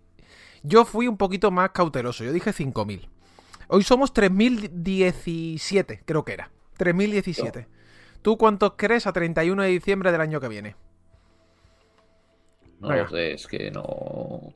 No lo sé. Mójate, mójate. Ahora es cuando, ahora cuando Álvaro llegue y dice 11.000. No, tampoco, tampoco no. 5.500, eh, ni uno ni para uno ni para otro. a ver, si llevamos 17 en un 17 en un día. 17 en dos. Dos días. Sí, ayer fue 3008 y hoy era 3017. Está bien. ¿eh? Sí, a ver, pues se puede hacer. Sí, no, a ver, yo diría que tampoco es imposible decir. Eh, no, a los 5.500, sí, 5.500 podría ser así ni para ti ni para mí. Me ha encantado porque lleva un rato dándole vueltas para llegar, a, llegar al punto medio. Esta, esta es la actitud, ¿no? Vale, yo 5.000, Álvaro 5.500, Jaime 6.000. ¿eh? Esto, se queda, esto se queda aquí grabado, ¿eh? ya de cara al, al, año que viene. Jaime, damos el salto contigo y seguimos con aventuras, ¿no? Porque en este caso nos vamos a Citizen Sleeper, juego que está únicamente en inglés. Esto ha hecho que mucha gente de mi entorno no se haya querido acercar al mismo. Yo lo entiendo, la verdad. O sea, al final, si no tienes un nivel de inglés eh, normal, ¿vale? Normal, bueno, vamos a dejarlo ahí, ¿no? Porque a veces incluso se pone un poquito más rebuscado. No es el nivel de Disco Elysium, que creo que el nivel de inglés de Disco Elysium en bastantes ocasiones era ya muy, muy, muy, muy rebuscado. Pero sí es cierto que es una barrera para muchísima gente. Lo bueno, lo bueno es que estaba en el Game Pass. Lo bueno es que está, no estaba, no está todavía, de hecho, creo que no ha llegado no ha llegado a salir. Cuéntame, Jaime, motivos para traer aquí este Citizen Sleeper.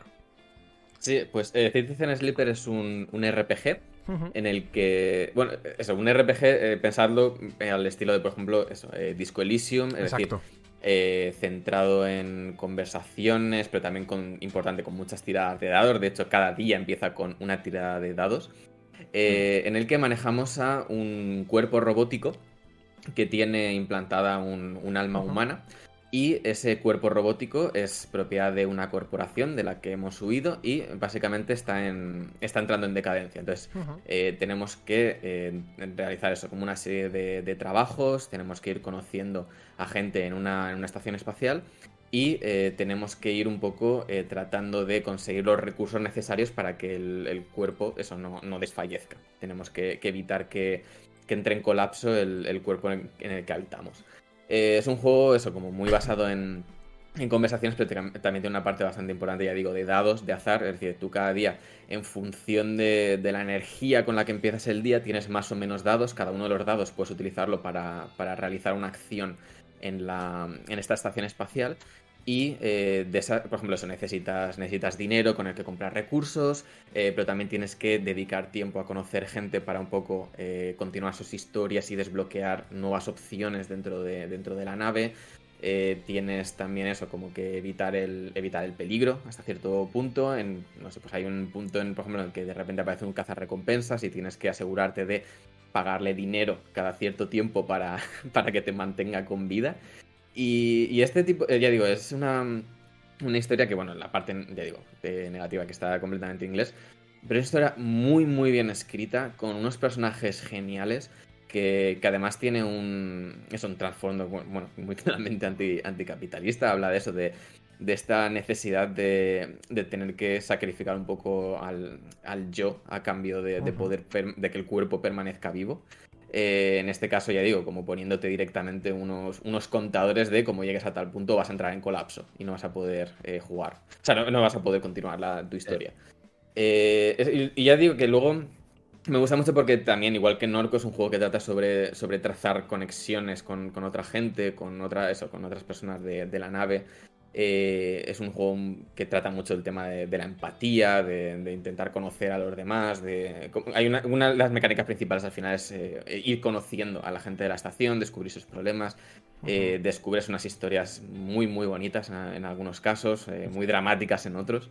Pero que merece la pena intentar eso, como hacer el esfuerzo por intentar desbloquear todas las historias, acceder a todas. Hay además un montón de finales en función de, eh, por ejemplo, si con quién decides aliarte hasta, hasta el último punto. Eh, y ya digo, es una historia muy, muy bien escrita que creo que, que, merece la pena que ya digo, si tenéis el, el inglés suficiente, eh, darle una oportunidad. Pero además también está como la parte, ya digo, la parte RPG también es muy importante. Eh, tú esos dados, ya digo, cada día empieza con una tirada de dados, cuanto más alto es el número del, del dado, más probable es que, que, la acción que vayas a realizar eh, tenga éxito, porque es posible que tenga incluso un efecto negativo. En plan, tú puedes irte a trabajar y eh, si tienes eso como mal, por ejemplo, eh, vas a cargar cajas en, el, en, en una nave eh, y resulta que tienes una mala tirada, a lo mejor te haces daño y pierdes salud en vez de, en vez de conseguir el dinero. Luego esto, hay una partida, digo, como más de rolear, que es que puedes conseguir una serie de, de, perks, de habilidades, ¿no? Que te puedes personalizar un poco al personaje, decir si, eh, si tiras un poco por un personaje que, que convenza a, otra gente, o si hacerte un personaje, por ejemplo, que sea una mula de carga, que la mula de carga tiene sus, también sus virtudes, te permite, por ejemplo, sacar los trabajos más fácilmente. A mí me gustó mucho, ¿eh? yo lo empecé, eh, lo, termi no, lo, terminé dejando no porque no me gustara, sino lo mismo que te pasa a ti, Jaime, que empiezas un montón y al final lo, lo vas aparcando ahí y a mí era el típico juego que, que, yo me dije, Nacho, tienes que estar muy despierto para jugar a esto. Porque eh, a veces lo jugaba, tío, me entraba un poquito la pájara, ¿no? Era por la noche, ¿no? No estaba todo lo, eh, lo concentrado que debía. Y, de, y, me daba la sensación de estar perdiéndome al final el meollo, ¿no? El, el, el, kit de la cuestión. Y decía, esto lo tengo yo que jugar despierto porque me está gustando, pero tengo que estar vivo, ¿vale? Tengo, tengo que, no tengo que ser una persona que lleva 10 horas trabajando y, y, que, y, que, y, que, está muerto en vida, ¿vale? Necesito, obviamente, que haya algo más que café en mi cuerpo para poder jugarlo. Pero lo que estuve jugando me encantó. La verdad, de yo hecho, de esos juegos hecho... que me da lástima haberlo dejado, así de claro te lo digo. Yo diría que es el estado perfecto en el que jugarlo, de hecho. ¿Sí? Porque trata de eso. Eh, a ver, también es que aquí, aparte de que ahora en 2023 sale el último DLC gratuito, así que es el momento perfecto para retomarlo.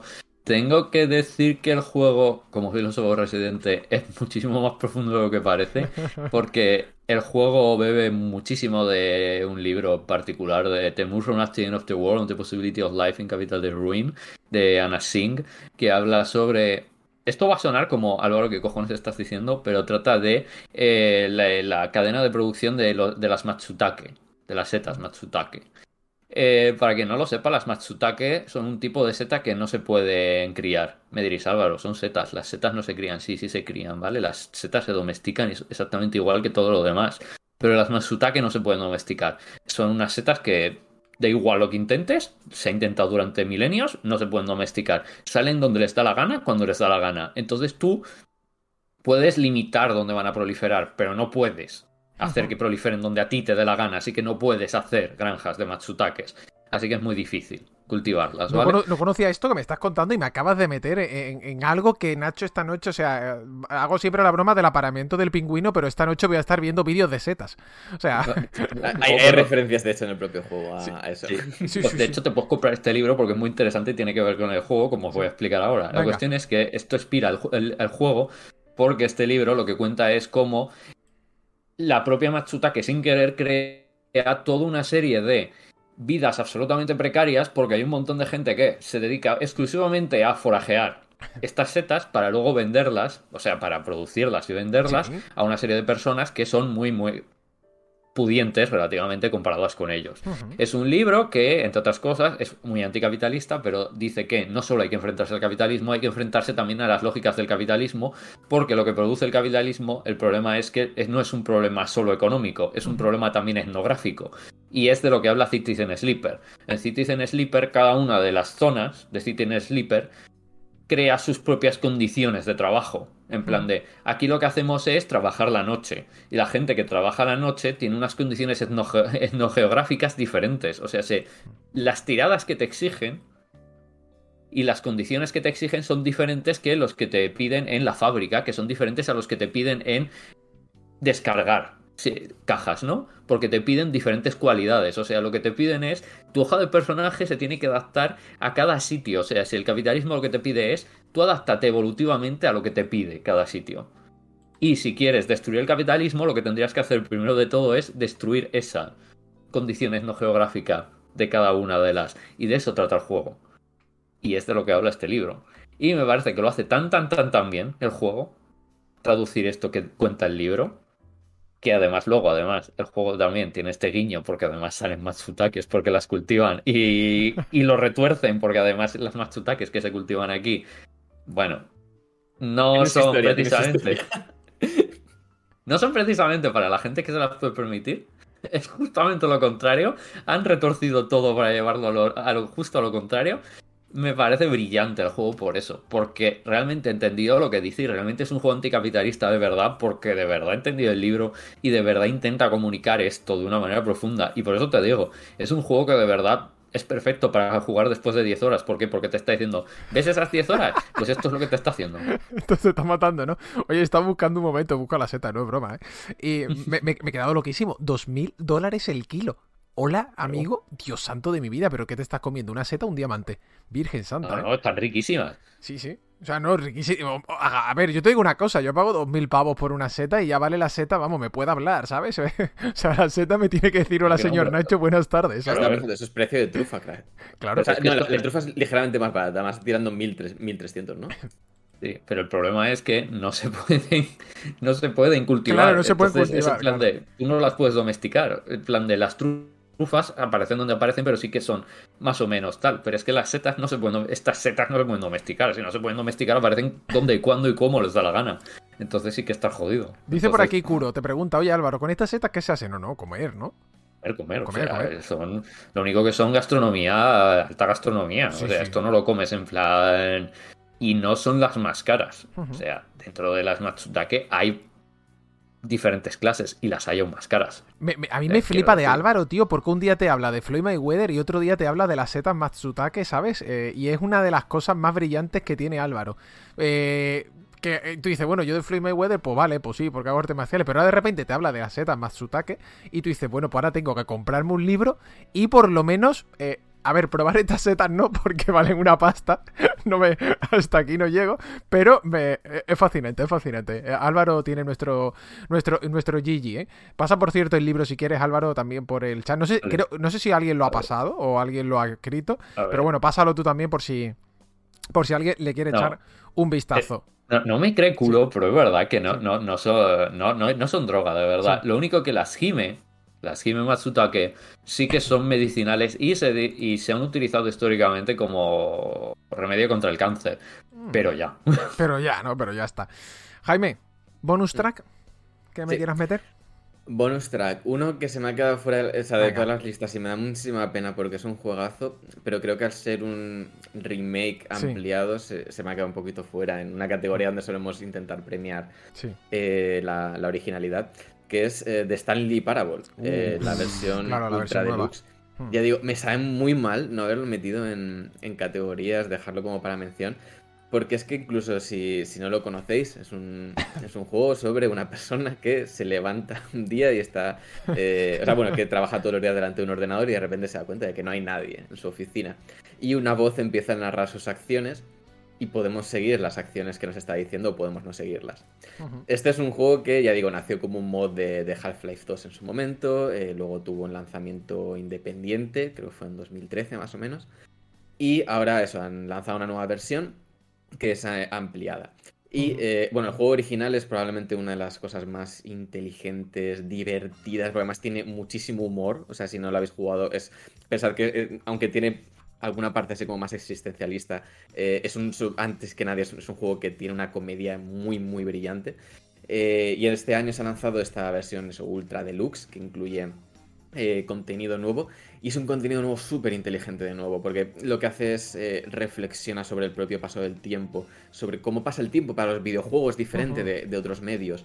Eh, un poco se mira a The Stanley Parable con, con cierta distancia, con esa, esa prácticamente de cada distancia, y se pregunta qué ha pasado, qué, qué ha cambiado, cómo ha cambiado la prensa de los videojuegos, cómo ha cambiado Steam.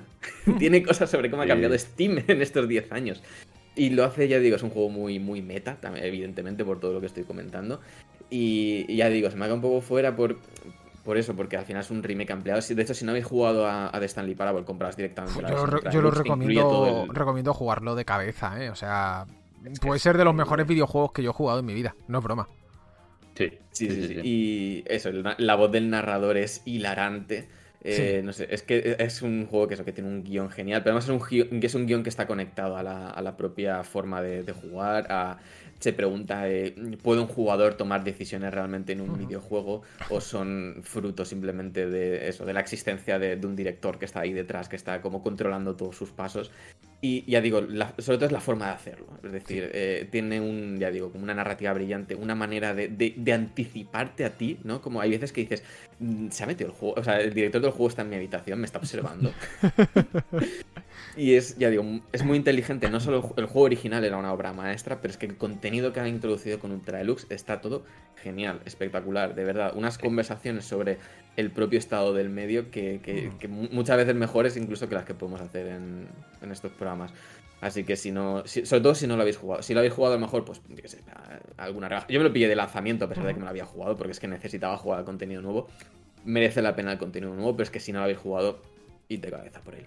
Y de cabeza por él, porque además creo que estamos todos de acuerdo, los tres, lo hemos dicho, que es uno de los mejores sí, sí, juegos sí. Que, que te puedes echar a la, ahora mismo la cara a nivel de, bueno, en general lo que te va a aportar, ¿no? Estaban también, de, decía Kazpa, también de Beginner's Guide, también, también, muy buen juego también, ¿eh? También Pero ese no muy- tiene tanta comedia. Claro, ese no tiene tanta comedia. Stanley Parable tiene bastante más, eso te, te iba a decir. De ¿no? Beginner's Guide es la leche, pero es un juego que terminas, digamos, planteándote toda tu existencia. Sí, y diciendo por qué juego videojuegos incluso y todo, vamos.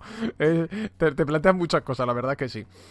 Damos el saltito a, en este caso, uno para mí, que ha estado, y de hecho está en el top 3. Está en el top 3 de, para la gente, que hablo de Tunic. Eh, el zorrito, el zorrito Tunic. De hecho, mira, voy a poner el vídeo de nuestro querido Diego Pazos en Eurogamer, que, que, que- que- ya se fue, se fue de, de la página web, se fue a ganar dineros a otras empresas multinacionales que El le... gameplay es mío. El gameplay es tuyo, pues entonces ya está, Diego, que te den por culo. Eh, directamente, ¿Quién te Diego. Diego, fuera. ya está, Diego, hasta luego. Es lo que, eh, eh, ahí, lo siento, en ese vídeo era hablar conmigo. Era hablar contigo. Bien, me, bien. me encargué del análisis. Ahí está, no, no, pero está bien. Echamos de menos a Diego, ¿eh? Que, que se le echa mucho de menos a, a Diego, pero está ganando sus dineros buenos. Hay que un día le tendríamos que decir que vengan aquí a, a tirarnos claves, ¿eh? De, de- de sus jueguitos en los que está trabajando. Eh, Tunic. Creo que a estas alturas no hace falta presentarlo mucho. Eres un zorro, tienes una espada, tienes un escudo. La narrativa es básicamente dar vueltas por un escenario con un idioma inventado donde tienes que ir superando misiones. Ya está, así, no hay más. El juego es muy difícil, excesivamente difícil, y esto yo lo digo de verdad.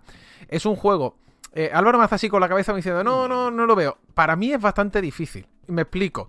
Sí, porque engaña el contexto visual que te quiere presentar. Es decir, tú ves el juego y dices, ah, qué guay, mira qué bonito el zorro, una espadita de madera, primero con un palo, nah, esto es de chill. Y te llega el primer enemigo de turno, te pega dos tortas y te manda Cuenca. Entonces, claro, este, este detalle es el que hace que un poco haya hay una contradicción entre lo fuerte que es el juego y luego lo bonito que es, ¿no? Eh, hace poco leí en Twitter, eh, no me acuerdo cuál decía, eh, no me acuerdo cuál decía, dice, este es el Tunic bien, ¿no? Se lo decía alguien a, a un compañero que estaba pidiendo recomendaciones de juego de 2022 y yo no creo que haya un Tunic bien. Tunic bien es este. O sea, tal cual. Tunic hace lo que quiere hacer. Sí, tiene la contradicción esa que te puedes encontrar a nivel de estilo visual con después la propuesta que tiene. Pero es que en el fondo lo que también quiere representarte el juego es el camino, ¿no? En este caso del héroe, que es el zorro. Al fin y al cabo, no, no, no, no se sale de ese recorrido. Precisamente, hablando de salirse de ese recorrido, hay una cosa que a mí particular no me gusta que hace el juego. Cuando ya llevas un montón de horas, ¿no? Que es como un poco, sin entrar en spoiler, hace un Bravely Default, ¿vale? Hace ahí un, un, un Bravely Default que a mí no me termina del todo de gustar, pero independientemente de eso, yo ha sido uno de los juegos que más he disfrutado. Y la parte final del Sendero Dorado, que tienes que pillar un cuaderno para superarlo, yo lo saqué con guía porque es que no era capaz de sacarlo ni con el cuaderno. Mira, Jaime está, Jaime está ahí corriendo para enseñar el cuaderno. A mí me parece uno de los mejores momentos que yo he tenido a nivel de videojuego porque no te crees de verdad que para sacar ese final auténtico tengas que dar tantísimas vueltas por un mundo enorme. Y mira, mira, Jaime está enseñando su libreta con todas las cosas apuntadas para poder sacar el final auténtico. Yo de verdad, me parece que está muy bien. Lo bueno lo tenéis en Game Pass. No es broma, estamos sacando muchos juegos que estamos eh, o que están en, Game Pass. Y sobre todo, eh, es un juego que empezó el desarrollo Andrew Chuldice únicamente. Luego se le incorporó más gente, le metió Finji, que fue la editora, más gente, porque se dieron cuenta de que la idea era buena y que si no contrataban un equipo, Andrew se iba a llevar seguramente otros 8 años más desarrollándolo, y esto es, eh, es así. Le hizo sí. mucho bien, le hizo mucho bien tener un equipo detrás. La música es preciosa, porque la música que tiene Tunic es una de las cosas más bonitas, y después, sobre todo, eh, bueno, eh, agradecerle la, la idea ¿no? que, que, que, ha planteado este desarrollador canadiense. ¿Qué me tenéis que decir por aquí del juego? Bueno, Jaime me ha enseñado de hecho el cuadernito. Jaime, a ti sé que te gustó y lo hemos comentado aquí alguna que otra vez. ¿Te costó? ¿Te costó sacarte ese sendero dorado? Sí, ahora es más fácil porque hay guías. Claro. Lo divertido fue los que tuvimos que analizarlo. De hecho, el propio Sergio. Claro. Estuvimos hablando antes del, antes del lanzamiento, en plan de. compartiendo algunas pistas, en plan de, oye, tú esta parte, ¿cómo te la has pasado? No sé cuántos. y el sendero dorado. Esto ya digo, jamás me olvidaré porque Álvaro estaba en ese chat. En plan de que un día de repente estaba en la ducha. Y, de, y, como que tuve una revelación, llevaba como dos días sin jugar a Tunic. Y, me, y, de repente como que me vino a la cabeza la solución del sendero dorado. Y, y, me fui, eso, me fui corriendo a escribirles a Paula, vale, ya, ya, ya, bueno, ya Rodri, en plan de, acabo de descubrir esto, me está volando la cabeza, no sé cuántos. Es que, joder, esto, o sea, fue para mí de los mejores momentos de, de este año, el, eso, como ese momento de, de, de revelación después de tantas horas eh, descubriendo secretos. Pero... creo que hace muy bonito eso. El, eh, el, empieza introduciendo como unos secretos, a lo sí. mejor más propios de un Zelda. Los secretos terminan siendo más propios de un Fez o un The Witness o algo parecido, en el sentido de eh, tienes que, que aprender a, a, fijarte muchísimo en los entornos, en, en los muy, muy pequeños uh -huh. detalles. No da puntada sin hilo, es eh, alucinante lo que hace con los, con los escenarios y con eh, como, además eh, cada no, so, no, solo a través de las páginas sino a través de otros elementos que te va dando el juego va recontextualizando toda la información que vas dando siempre que vuelves a una zona vas con información nueva que no necesariamente ya digo muchos Metroidvanias como la forma que tienes de conseguir zona, o sea, acceso a zonas nuevas es eh, con una habilidad nueva. Aquí es todo conocimiento. Es, eh, a través de. Eh, bueno, también hay, también hay algunos, algunos gadgets que te permiten acceder a nuevos sitios, pero en su mayoría, ya digo, como que de repente la manera en que te recontextualiza todo y te hace ver cosas donde antes no veías nada simplemente con información me parece alucinante. No, no dio la sensación de.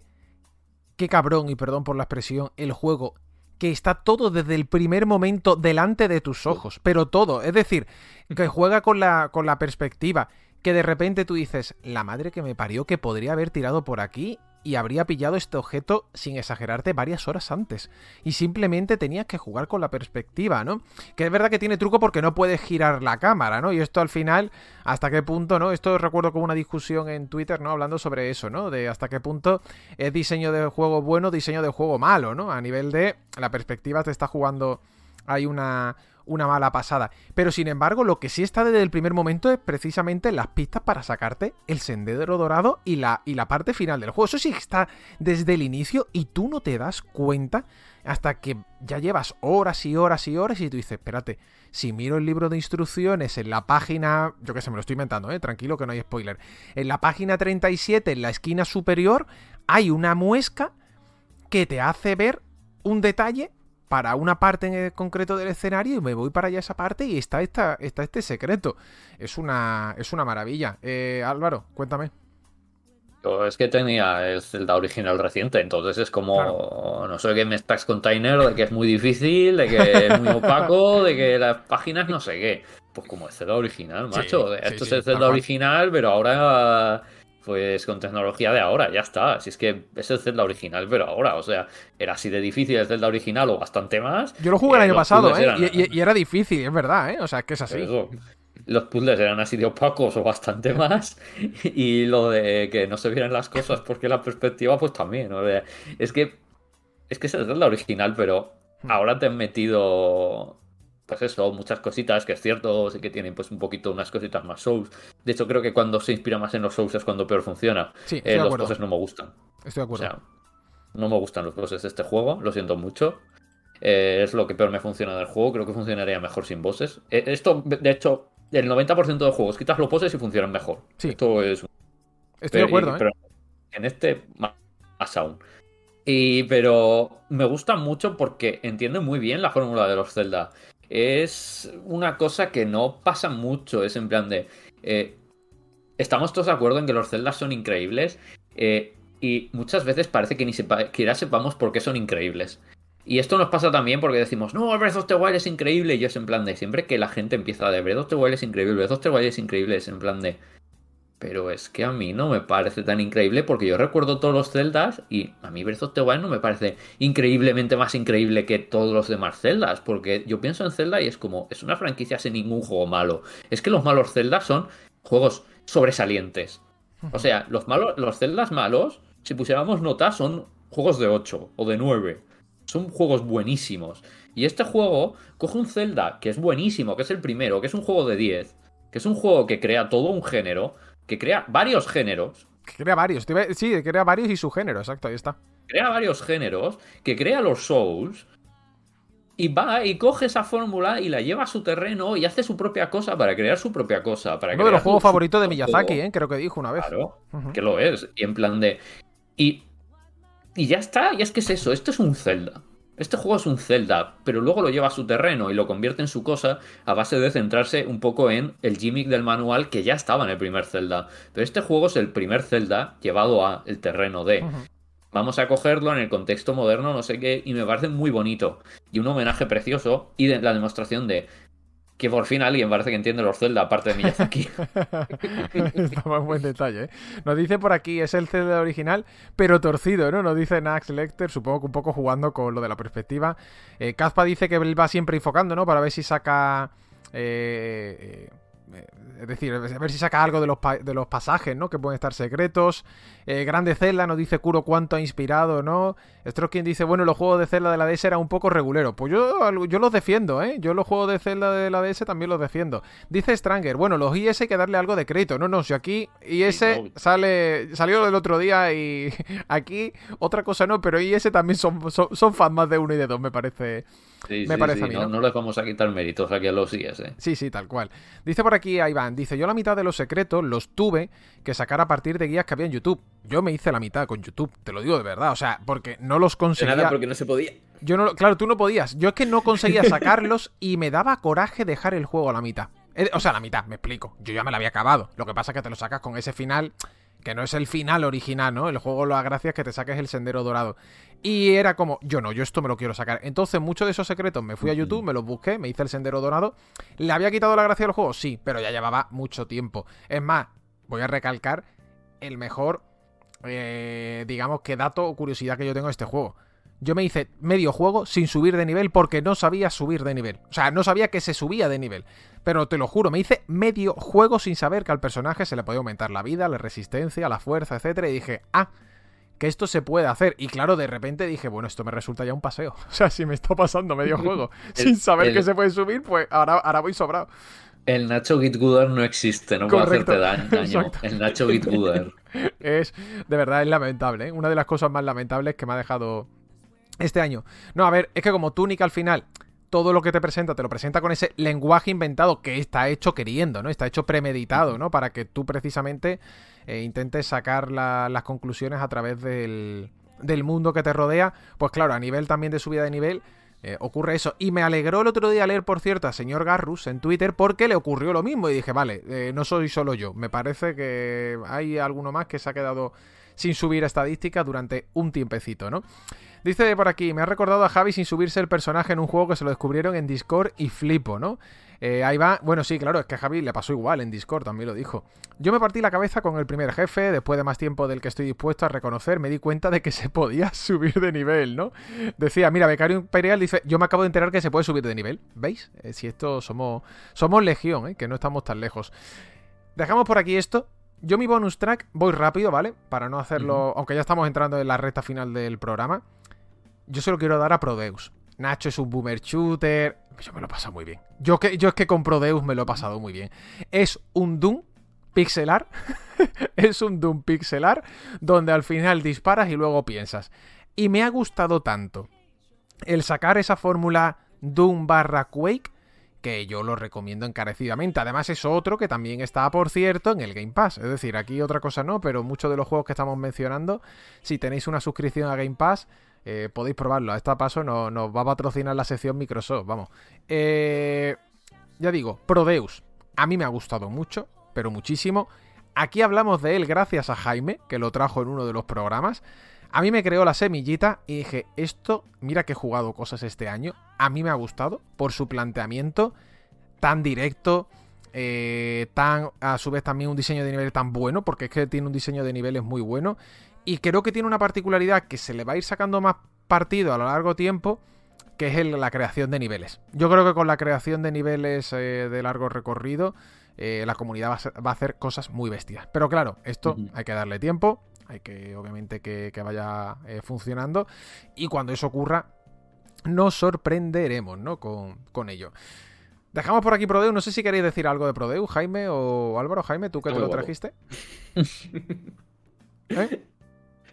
Es eso, que, está muy guapo, que si no lo habéis jugado, darle, darle una, oportunidad, porque es que, sobre todo lo que dices del diseño de niveles, eh, creo que es, es, muy bonito, ¿no? Ver cómo, como muchos juegos siguen tirando, que siguen tirando a Doom, siguen tirando a Quake y siguen encontrando maneras de, darle una nueva vida a, ese tipo de juego.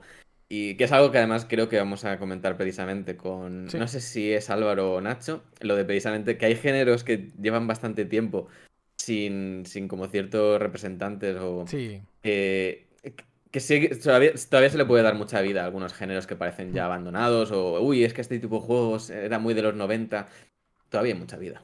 Pues sí, tal cual. Álvaro, nos vamos con tu Goti. Y de hecho te digo que en el ranking de puntuaciones, tu Goti, que para mí también lo es dentro de lo que cabe, porque es que este año podríamos poner Goti sin ningún problema, varios, ¿no? Eh, en este Indie of the Year, para la comunidad de usuarios ha quedado en tercer lugar con 16 votos, ¿eh? O sea, se lleva el top 3 también. Aquí se lo lleva el top 3. Y hablamos de. ¿Qué, qué, juega RAL? Mm, todavía no me lo he terminado, pero qué juegazo, como lo estoy disfrutando. Hablamos de Signalis, ¿eh? Joder, qué bueno es Signalis, ¿eh? Es que, es que, es que es muy bueno, ¿eh? Es que es muy bueno este juego, tío. Este juego no tiene sentido, o sea, no tiene ningún sentido. Recordemos lo que siempre es recordar, este juego lo han hecho dos personas. Sí, tal cual. Este juego lo han hecho dos personas. Y bueno, Madre mía, este juego lo han hecho dos personas que se hacen llamar Rose Engine, ¿vale? Es un shooter en tercera persona, en, dos, en una perspectiva semicenital, ¿sabéis? Ahí, pum. 2,5D, pixel, es pixel art, pero un pixel art bastante, bastante bonito, chulo, bastante poco sí. usual.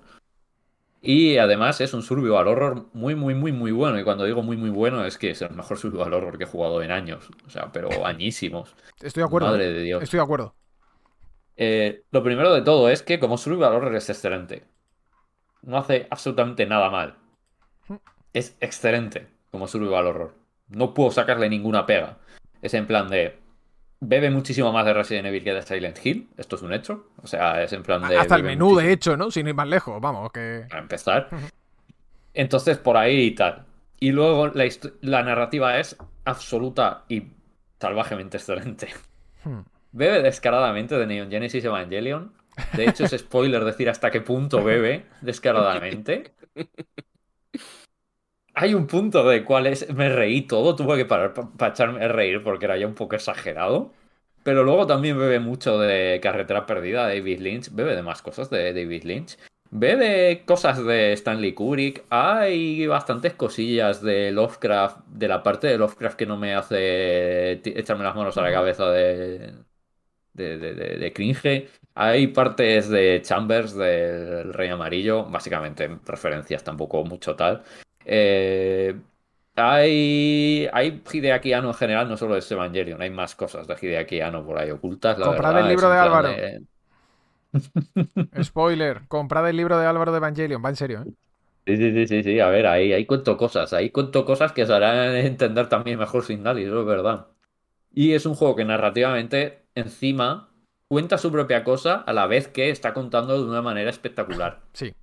Porque es flipante. Además, luego, además de las secciones en tercera persona, hay secciones en primera persona. Y me diréis, Álvaro, ¿eso no es confuso? Pues no lo es.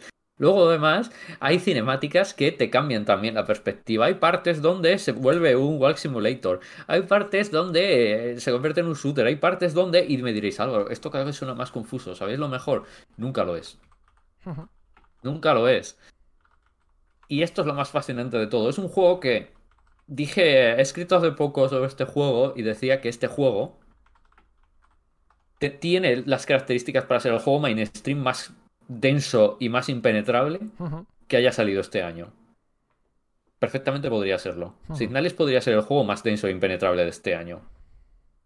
Pero Rose Engine se las han apañado para que sea uno de los juegos más accesibles del año.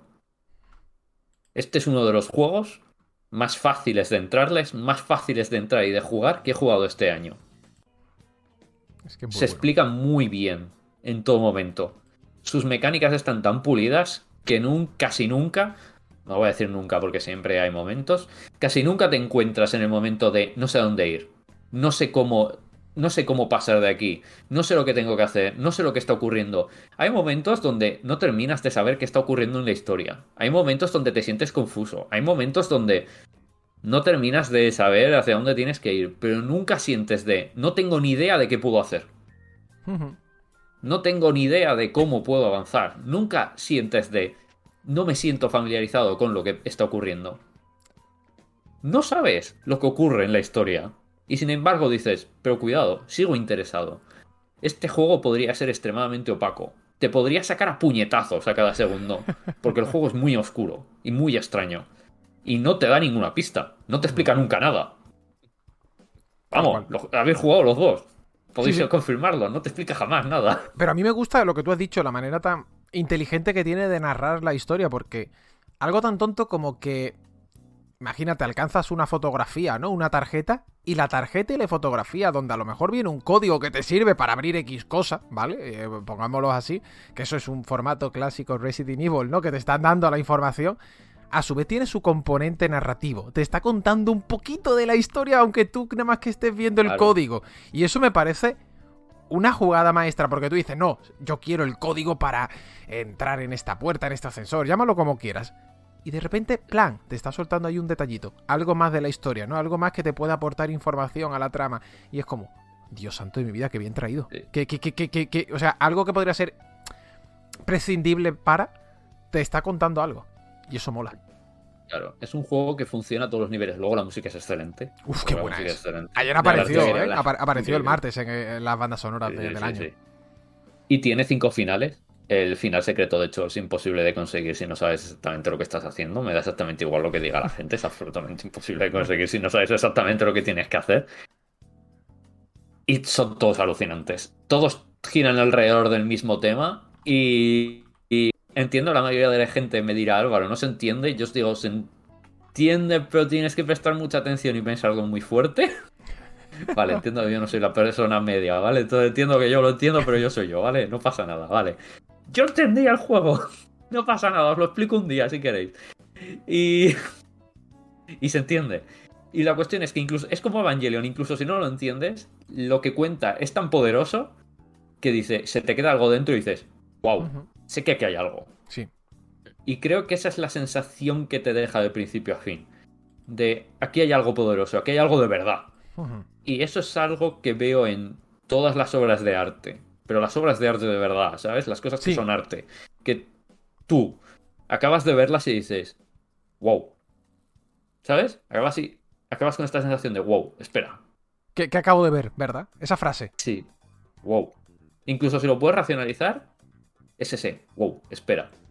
Hmm. Ese segundo de no puedo respirar. Y esto me pasó con Signalis y me sigue pasando cada vez que pienso en Signalis. Esto, es, esto al final es la, es la clave, ¿no? Cuando te deja... Yo siempre digo que el videojuego bueno es aquel que cuando ha pasado un tiempo te sigue, te sigue eh, de repente dando pálpitos en la cabeza, ¿no? Sigue siendo como un pulso que te va lanzando mensajes, te va lanzando información y tú dices, ¿por qué me sigo acordando de este juego cuando me, lo- me lo he pasado hace tantísimo tiempo, ¿no? Eh, a mí, por ejemplo, eh, es un clásico, ¿no? Y lo hemos sacado aquí muchísimas veces, es el What Remains of Edith Finch. A mí me pasa muchísimo con ese juego que de repente viene a mi Mm. cabeza la situación del pescado. De cortar el pescado y el barquito. Y tú dices, mira, ve, Jaime, Jaime se echa las manos a la cabeza diciendo, madre mía, qué, qué, qué momento, ¿no? Eh, vienen situaciones random. De repente estoy sacando al perro y me, y y me acuerdo de eso. Y lo único que digo es un wow, qué bien hecho estaba el juego, tío. O sea, qué, qué bueno era War Remains, ¿no? Y con Signali me da la sensación de que me va a pasar, me ha pasado con uno de los juegos que, que ha salido este año, que vamos a comentar ahora luego. Y eh, en este caso Álvaro nos lo trae. ¿Algo que puntualizar de Signalis, Jaime? Sí, bueno, puntualizar, ampliar un poco, pero Sí. lo mismo. O sea, creo que es un juego que hace algo magnífico que es apoyarse muy bien en referentes, no solo de su propio. O sea, no solo del propio videojuego. O sea, camina sobre hombros de gigantes, por Sí. de. ¿no? Eh, sino también de mucho.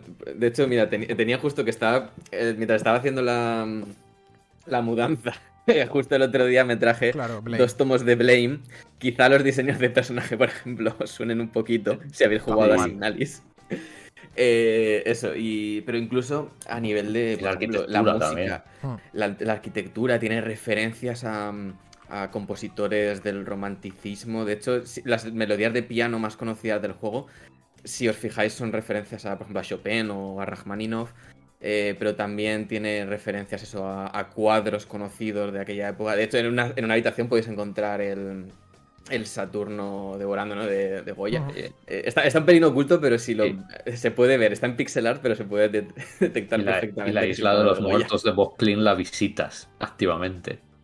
Por eso digo que el, el juego hace muy bien esto, el, el apoyarse en múltiples referentes para realmente construir algo nuevo, construir algo propio, de una manera que eh, lo hace parecer sencillo, pero es eso, que realmente está, está tirando mucho de una cultura que eso, como de, de Ujú. años y años de cultura, eh, para, para contarte su historia y muchas veces eso, como que te está contando con, con sus referencias ya te está contando muchísimo de dónde está tirando, de dónde está buscando, eh, qué hilos le interesan a nivel, no sé, filosófico, por ejemplo.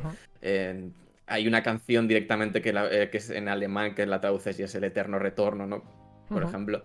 Eh, Tiene, pero incluso eso, en la banda sonora ya digo, como que tiene referencias a autores clásicos, pero también tiene referencias a, yo que sé, a- como que está muy claramente inspirado en el estilo de Akira Yamaoka, pero incluso el Akira Yamaoka más industrial. A mí me hace mucha gracia en Spotify puedes encontrar las bandas sonoras de, de Silent Hill 2, 3 y 4, que son discos que puedes escuchar tranquilamente y Sí. tienen temas que yo de hecho tengo una, una playlist que es Silent Hill, son temas de Silent Hill que puedes escuchar mientras estás trabajando o estás estudiando.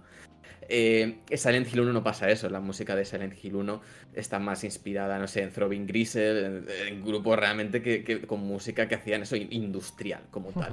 Y este me gusta mucho porque este juego se acuerda de la, de la Kira Yamaoka más industrial a la hora de, de componer partes de la banda sonora. Y me parece impresionante, ya digo, lo que hace, el cómo remite a otros artistas, pero a la vez construye su propia, su propia cosa. Voy a aprovechar para decir cómo me gustan Throwing Gristel. Joder, cómo me gustan Throwing Gristel. Y para decir que eh, el eterno retorno, además, aquí se utiliza de la manera más irónica posible porque lo utilizan. Gracias Dios, por fin alguien que entiende lo que es el eterno retorno. Como de verdad lo dijo Nietzsche. Porque el eterno retorno, aprovecho para decirlo y avanzar una de mis agendas. El eterno retorno no es volver sobre lo mismo, es vivir tu vida de una manera que podrías vivirla una y otra vez sin arrepentirte de ello. ¿Vale? El eterno retorno es ética, no ontología. Es en plan de tomar todas tus decisiones vitales. En plan de si un genio te dice, y ahora vas a vivir esto eternamente, y tú digas, ok, si te tomo todas las decisiones que están bien, entonces, ¿qué problema hay? No. Repetir tu Estoy vida. ¿no? bien, ¿no? Repetir tu vida. Claro, es en plan, si yo tomo todas las decisiones que están bien, entonces no tengo problema en repetir todo. En plan de, bueno, será un problema para quien tome malas decisiones, no para mí. Eso es lo que es el eterno retorno. Y el juego también habla de esto. Igual tú no has tomado tampoco todas las mejores decisiones de tu vida, sin Alice. es que ahí, bueno, además tú lo has dicho, cinco finales. Yo todavía no me lo he acabado, ¿eh? Y, y ya, ya me lo acabo, cuando me lo acabe os lo diré. Os lo ¿hay diré por el cinco finales? Sí. Y son cinco malas decisiones. Y son cinco malas decisiones. Esto podría es una ser. cosa increíble. po- podría ser el Nacho de algún momento de su vida, ¿eh? También te lo digo. O sea que. No, no, no, no, créeme. Es imposible que el Peor, Nacho, ¿no? es imposible que Nacho haga todas las decisiones que toma. Haga todas mal, ¿no? Me parece, me parece correcto. No vamos a meter bonus track porque ya que estamos hablando, por supuesto, si lo he hecho en los anteriores, por estar aquí hablando de, de los juegos finales. Segundo juego que ha elegido la comunidad favorito ha sido uno del que ya hemos hablado. O sea, ha quedado Tunic en segundo lugar, muy cerquita de Signal y con 18 puntos. De hecho, está solamente dos puntos eh, por encima. Eh, y, y bueno, no vamos a decir nada más de Tunic porque ya lo hemos comentado hace un ratito. Así que damos el salto al juego que para Jaime ha sido su favorito. Bueno, dentro de. A ver, favorito entre comillas, ¿no? Porque no lo hemos repartido, ¿no? Es decir, yo podría poner Signalis también. En mi caso es otro, que ya ahora lo vamos a decir, pero vamos, lo he dicho infinidad de veces, ya lo sabéis. Para Álvaro también podría ser, etcétera. Pero aquí sí vamos a traer un juego del que Álvaro ha hablado, que yo lo tengo pendiente. Pero qué juegazo, qué juegazo. Cada vez que lo veo, Jaime, me acuerdo de tu, de tu crítica y de decir, yo esto me lo tengo que jugar cuanto antes. Pero cuanto antes, porque es Neon White. Sí, Neon White, este juego de plataformas y disparos en, en primera persona. El juego con el que podemos convertirnos en speedrunner, Sí. eh, que ya digo, viene de, del, del nuevo estudio de Ben Esposito, que era conocido principalmente por, por Donut County. Uf, qué, jue- qué juegazo también, ¿eh? qué bueno es Donut County. Y es un juego, eso, básicamente es un juego sobre convertirte en speedrunner. Tienes que recorrer niveles de, de eso, de apenas. La mayoría de ellos se pueden resolver en apenas un minuto o menos. Eh, pero la manera en que te enseña a leer espacios me parece alucinante. El juego eh, tiene, eh, tiene un sistema que puede parecer de cartas, realmente en la, en la práctica son power-ups. Y eh, la idea es como que tú tienes eh, cada power-up o cada carta es un arma. eh, por ejemplo, hay una pistola, una escopeta, un, un lanzamisiles, ¿no? Y con el clic izquierdo disparas, pero con el clic derecho lo que haces es quitarte una carta a cambio de ganar una habilidad que sirve para movilidad. Por ejemplo, eh, la pistola te da un segundo salto si la, descar- eh, si la descartas, eh, la escopeta te lanza eso, como en la dirección en la que estás mirando, si la descartas, el- tienes como una especie de, de AK-47 que te deja una bomba que puedes utilizar para hacer rocket jumping. Y, y lo que me parece brillante es el diseño de niveles de este juego. Me parece increíble todo, todo, todo el rato. Es que no tiene un minuto en que no estés viendo un diseño de niveles excepcional. Es un diseño de niveles que te enseña a, leer los, escenarios, que además tiene, eh, está muy bien pensado a nivel arquitectónico. De, por ejemplo, si, lo estáis viendo, es, un juego muy blanco en el que prácticamente todos los edificios eh, están flotando en el aire para que no haya prácticamente distracciones. eh, para que te centres en los elementos que realmente van a ser importantes de cara a, eso, a, cómo te vas a mover por el, por el escenario. Ya digo que, como decía, eh, te, te enseña a leer niveles como un speedrunner y, y el otro día sacó un vídeo justo, eh, bueno, este, eh, Game Makers Toolkit, ¿no? Mark Brown, en el que hablaba un poquito de eso, de cómo, claro, normalmente para hacer un speedrun de un juego tienes que eh, una, pues un speedrun de un juego a lo mejor dos horas, cinco horas, pero que tienes que estar años y años Claro. practicando, o meses eh, practicando como mínimo. Mientras que Neon White te enseña a ser eh, speedrunner en, en franjas muy pequeñitas. En- a lo mejor te puedes hacer. O sea, la idea es que te hagas speedrunner de todos los niveles. Pero ya digo, son niveles que muchas veces cuando lo haces bien son 30 segundos, 20 segundos. Eh, hay niveles que te los puedes pasar en menos de 10 segundos. Hay uno que es una maratón que son prácticamente 5. eso es como lo más largo que tienes a lo que tienes que enfrentarte. Pero es eso, te enseña a, a leer los niveles de otra manera a explorarlos, porque además eh, generalmente, o sea, el juego tienes como que conforme vas consiguiendo mejores tiempos al, al, al enfrentarte al nivel, te va dando como una serie de ayudas, por ejemplo, eh, te- al principio desbloqueas un fantasma para ver si estás por delante o no de tu mejor tiempo, pero también te desbloquea como una pequeña pista de dónde hay un sendero oculto, todos los niveles tienen un sendero oculto, que de hecho si eres suficientemente... eh, O sea, llega un punto en que los prevés, en plan de, vale, aquí va a haber un, un atajo y simplemente tengo que aprender a utilizarlo. Tú lo dijiste que te picaste con tu fantasma. En más de una Hasta ocasión. que no conseguí todos los tiempos de As, no me terminé el juego. Exacto. O sea, el juego tiene como eso, el rollo puntuación eh, bronce, plata, oro y As. Luego hay una, una última clasificación que está en el juego, no te la dice en ningún lado, que es conseguir mejores tiempos que Ben Esposito. Yo tengo un par. Pero es, es, eh, espectacular, de verdad, que es un juego que me parece que, ya digo que si os gusta la acción, si os gusta el plataformeo y si sobre todo si os gusta el mundo del speedrunning, a mí me pasa que eso, que de hecho Álvaro y Paula me metieron a mí en el, mono de siempre que hay un GameStone Quick, Summer GameStone Quick, eh, aprendí a, eso, a ver los niveles de otra manera, me divertía mucho viendo speedruns y este juego te dice, vale, tú puedes también ser speedrun, pero eso como en fragmentos más contenidos. Chuso ha sido no hitter, no hitter y además de los mejores, o sea, podemos todos, ¿eh? Esto es, esto, esto es así. Álvaro, ¿algo que puntualizar de Neon White? Eh, no, y sí, porque es en plan de- Lo que pasa es que es un juego que es. Es eso. Es, tiene, quiere hacer una cosa y la hace increíble. Sí. La hace increíble porque luego ha habido una reivindicación de su historia y tal. Yo sigo sin verlo. O sea, la gente dice, no, en realidad es que la historia buena, buena de Neon White se oculta detrás de los regalos como una crítica a la gente que se salta. Yo sigo diciendo que la historia detrás de los regalos sigue siendo bastante pobre. O sea, no pasa nada. Un Y juego puede ser muy bueno y Claro, tener no, una no parte pasa un poco nada. más exacto. floja. Ahí está. El diálogo es bastante cringe. Por eso. I'm cringe, I'm free with that. O sea, no pasa nada tampoco. O sea, en plan, ya está, no pasa nada. Y- Pero creo que luego es eso. Está muy bien en el hecho de. Ha conseguido lo que parecía imposible, que era democratizar el speedrun. Y creo que en ese sentido es algo que me gustaría ver si es posible llevarlo a otro contexto. Quiero decir, no solo en el shooter, sino sería, por ejemplo, hacer un Super Mario speedrun. O sea, sé, yo ya he visto que Neon White es posible. Y un Neon White 2 no me interesaría, pero Ben Espósito, ¿podrías hacer un Super Mario speedrun? ¿Un Neon White Super Mario? ¿Y O sea, no necesariamente funcionaría Mario. Spiderman? Esa es otra pregunta. Claro, en plan de.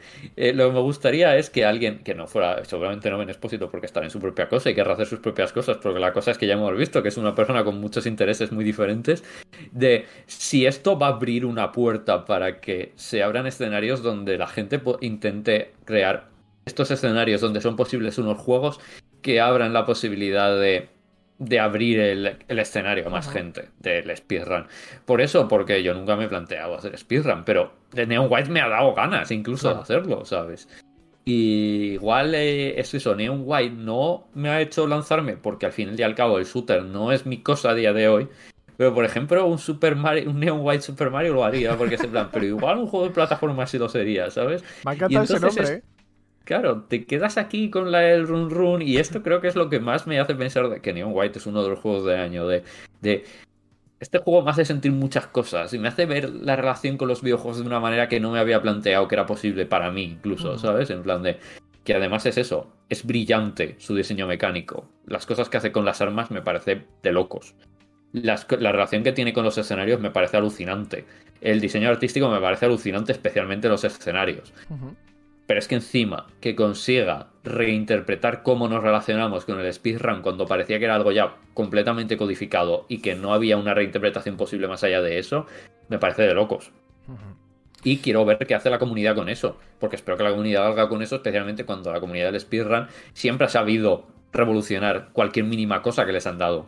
Lo mismo te encuentras, o sea, yo no sé los tiempos de los niveles, pero a lo mejor el primer nivel te lo encuentras ya hecho en 3 segundos o en 4. Hay cosas seguro que, que, que, que alguna cosa random habrá, ¿eh? Que esto... A ver, Yo, yo he visto cosas increíbles en repeticiones, en plan de, de tirarte al suelo en un nivel para engancharte a un sitio que solo puedes Claro. ver durante una fracción de segundo. Es, es alucinante. Claro, por eso te digo. Y que- que ah, eso que se me estaba olvidando, la banda sonora de este juego es mi banda sonora favorita. Muy buena, ¿eh? 2022. Sí. Increíble. La banda sonora de, de Machine Girl, que bueno, es un artista que ya muy consolidado. Pero jo, lo que hace con, con la música de este juego es, es alucinante. Eso sí, escuchado, os ¿eh? tiene que gustar eso, como. por- voy a decirlo mal y pronto, eh, Álvaro me- igual me quiere matar. Electrónica pastillera. Igual es una forma de, si no sabéis absolutamente nada de música, entender por dónde va. a Te tiene que gustar poco- con Live Miami. ya digo, o sea, eh, de hecho tuvimos una conversación sobre el tema de los géneros musicales, porque además es un- es una banda sonora como bastante compleja, que tiene que tira a bastantes sitios. Pero, joder, ha sido, la- de hecho, mi banda sonora más escuchada de este año. Yo lo he escuchado, ¿eh? La he escuchado sin, sin- ya digo, sin haberle dado el juego. eh, y me Está en gustó. Spotify y Sí. el disco guapo es el disco 1, que es el que tiene las canciones de, de los temas, o sea, de los temas de cuando estás jugando. Dice por aquí Martos, Sí. publicaréis la lista de los juegos que han salido en algún sitio. Van a estar en la descripción del podcast, ¿vale? En la descripción del podcast tendréis puestos los eh, tres juegos que hemos traído cada uno, ¿vale? Así que no, no os preocupéis. También os digo, prácticamente todos, o todos creo, los hemos mencionado a lo largo del año. Pero aparecerá, no os preocupéis, ¿vale? En la descripción el nombre de cada uno. Yo ya voy a cerrar y con esto damos capitulazo a este Indie of the Year 2022. Damos este capitulazo final para el GOTI también de la comunidad. ha sido también el GOTI de la comunidad con 21 puntitos, ¿eh? Y este ha sido, cómo no, este que está apareciendo en pantalla. Sifu, qué juegazo, de verdad. Es que es que es muy bueno. Decías antes, eh, Álvaro, que te quedas pensando ¿no? en el juego. A mí me ha pasado con Sifu. Eh, lo tengo en PC, lo tengo en Play, me lo voy a comprar en Switch. Ahora tengo que ir a recoger al MediaMarkt, y esto no es broma, la edición con la figura y el libro de arte grande, porque al final me la he comprado. Cuando salga en Xbox, eh, me lo voy a comprar en físico.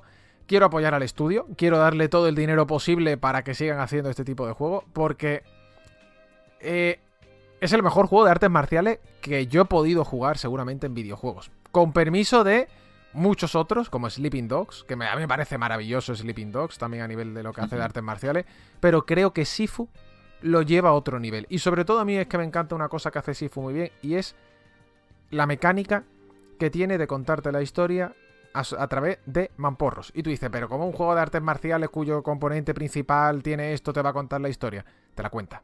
Te la cuenta de una manera impresionante. Eh, Ya no es el hecho de matar o no matar a ciertos enemigos para poder sacar X cosa, ¿vale? No voy a entrar por ahí. Hago referencia a cómo la mecánica de juego es que si te matan, resucitas, pero eres más viejo y a su vez tienes más fuerza, pero tienes menos vitalidad y que a su vez tienes más experiencia, pero también te pueden acabar contigo antes. Y todo esto se representa eh, y los diálogos cambian con los personajes, ¿no? Dependiendo de con la edad a la que llegues a cada momento, ¿no? El juego, hablabas antes del componente speedrun, para mí lo tiene. Porque tiene un componente de speedrun, o más que de speedrun, de no hit. A ver con cuántos años termino este nivel. Voy a intentar terminarlo sin llegar a ser viejo, ¿no? Voy a intentar terminarlo por debajo de esta edad. A mí me pasa, vale, tengo que intentar eh, no llegar a cumplir 30 años antes del nivel 3, ¿no? Para que si ya cuando llego al cuarto y al quinto, ir más fácil. Pero a mí ya después de todo eso, es que lo bien que están hechos todo a nivel de eh, movimientos, de...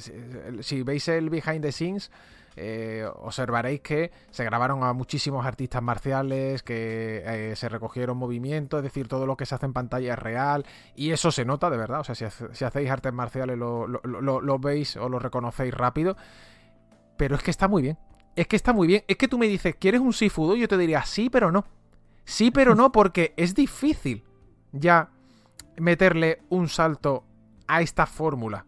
Tendrías que hacer algo totalmente diferente para que le intentaras dar la vuelta, ¿no? Es más, es como dice ahora mismo Carve, ¿no? Dice, ya solo el inicio del juego es un ejemplo de cómo introducir una historia, ¿no? Es que el, el principio del, del juego te deja todo roto, porque claro, tú estás manejando, ay, y te hace el girito luego, ¿no? Jaime, empiezo contigo. ¿Qué quieres contar sobre Sifu? Espectacular, de lo mejor Sí. que he jugado este año. Yo, de hecho, he estado también a puntísimo de ser mi, mi Sí. General. Eh, un tal Miyazaki ha tenido la culpa de que no estuviese ahí, pero, pero ya está, o sea, solo eso. Quiero Sí. decir, es una, una comparación bastante importante. Sí, Eh, eso, es un, es un título que me parece que me parece muy bonito como por una parte bebe de los beat'em clásicos, pero a la vez bebe de juegos más modernos. Y, y cómo eso va contando la historia también una historia de aprendizaje a y, y de venganza, pero, pero como la cuenta a través de los propios combates, ¿no? Como eh, tú empiezas al principio de, Buah, me pasa el primer jefe con 60 o 70 años, ¿no? Mm. Y de repente, eh, va- poco a poco vas a- aprendiendo, vas depurando tu técnica, vas aprendiendo a leer y tú realmente sientes que estás acompañando en ese, en ese camino porque hace muy, muy, muy bien todo el tema de lo que es eso, el aprendizaje.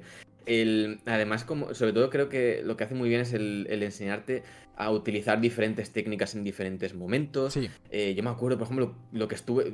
Álvaro se acordará, estuve a punto de dejarme el juego en el segundo jefe y de repente fue como, Mm, ah, vale, que se puede esquivar y que la esquiva quizá aquí sea lo que necesito.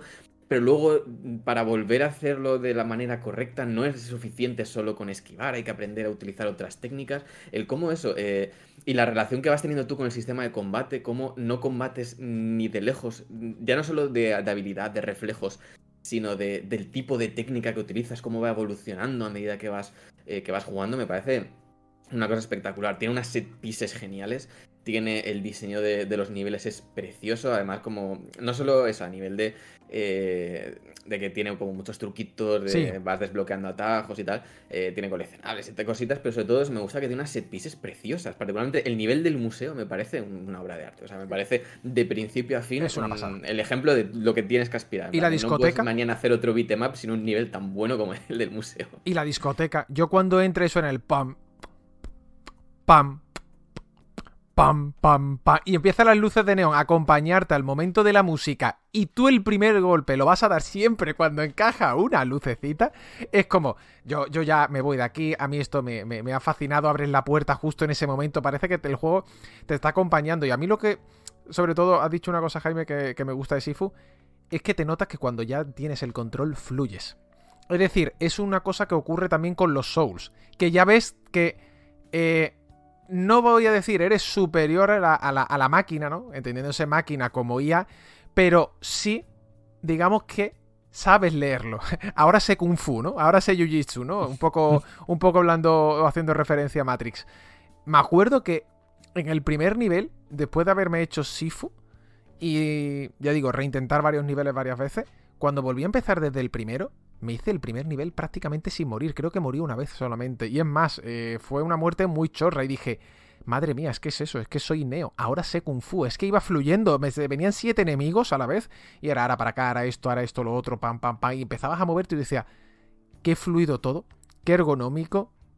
Qué bien tirado, por cierto, todos los guiños, hablando del primer nivel. Los guiños que tiene a tropocientas mil películas de artes marciales o donde los mamporros son, digamos que eh, la nota predominante, pero además Sí. descaradísimo y oye, me parece muy bien. A mí me parece de escándalo que tomen las referencias y las plasmes directamente, ¿no? Como decía Sí. antes Álvaro con Signali, bienvenido sea. Al final eso es lo bonito. Álvaro, en tu caso, sé que también te ha encantado. Es- Aquí tengo que decir que lo que ocurre es que tengo una relación particularmente especial porque yo lo analicé Claro. en Eurogamer. Entonces es como lo jugué antes que la mayoría de seres humanos. Y lo que ocurre es que, además de que a mí me pilló todo por sorpresa y yo no tenía manera de saber cómo hacer nada, yo, pues eso, como lo de Sí. Jaime con, Con con Tunic. Tunic de no poder acudir a nada, no, yo apelo todo. Yo he sido el Sifu de toda esta gente, Exacto. ¿vale? Entonces es como, yo, yo les he enseñado, es lo que saben, ¿vale? Yo, yo les he enseñado. Jaime se pasó el segundo jefe porque yo le enseñé, ¿vale? Vale. Entonces, entonces es una relación muy particular con el juego y muy bonita. Y también es la relación de, de- de- de- la obsesión malsana que tengo con el juego porque es en plan de yo estaba en mi casa y estaba en plan de pero es que quiero hablarle a todo el mundo de esto y quiero gritar de esto porque es increíble y no lo saben. Pero quiero que lo sepan, lo necesitan, ¿vale? Y es en plan de... Es un juego increíble y lo supe desde el minuto uno porque es un juego que no te deja no saberlo. Hmm. Es un juego increíble y esto ocurre muy rara vez. Sí. Cuando estás analizando un juego de... Tú juegas y dices, esto es increíble. O sea, no, no dudas ni un segundo de, esto es un juego que de verdad es especial. Pero normalmente, además, cuando estás analizando, no estás en las mejores condiciones. No estás jugando porque quieras, para empezar. Estás jugando porque es trabajo. Eso para empezar. No estás jugando en los tiempos que tú quieres. No estás jugando como quieres. No estás jugando en las condiciones que tú quieras. Estás jugando en... Ya estás jugando condicionado. Pero aquí en todo momento estaba en plan de. Pero es que este juego es increíble. Incluso sin tener las ayudas que podría tener. O sea, incluso sin tener las ayudas, va, va, va, todo, sin poder hablarlo con la mayoría de la gente, sin poder comentarlo. Decía, este juego es increíble.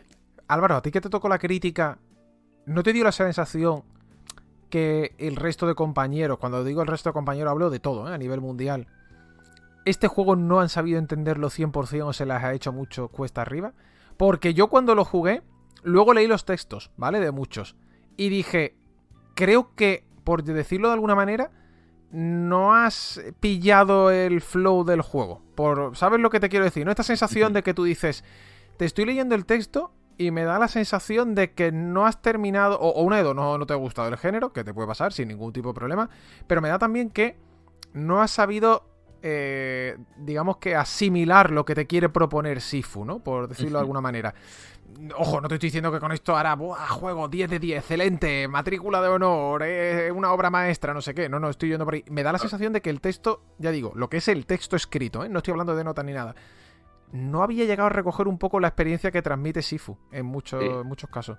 Tiene un pequeño problema, tenía un pequeño problema, y es verdad que eh, sí que te explica al principio del juego, pues todas las esquivas, todo, pero luego quizás no te lo comunica del todo bien según Sí. avanzas el juego, y puede ser un pelín opaco, especialmente cuando tienes un petardo en el culo, que es lo que ocurre cuando estás analizando. Entonces puede ser que se te haga bola por eso, pero también creo que cuando eres crítico tienes que saber ver cuándo una cosa es un problema del juego y cuándo una cosa es un problema de... Es que yo no tengo tiempo. Exacto.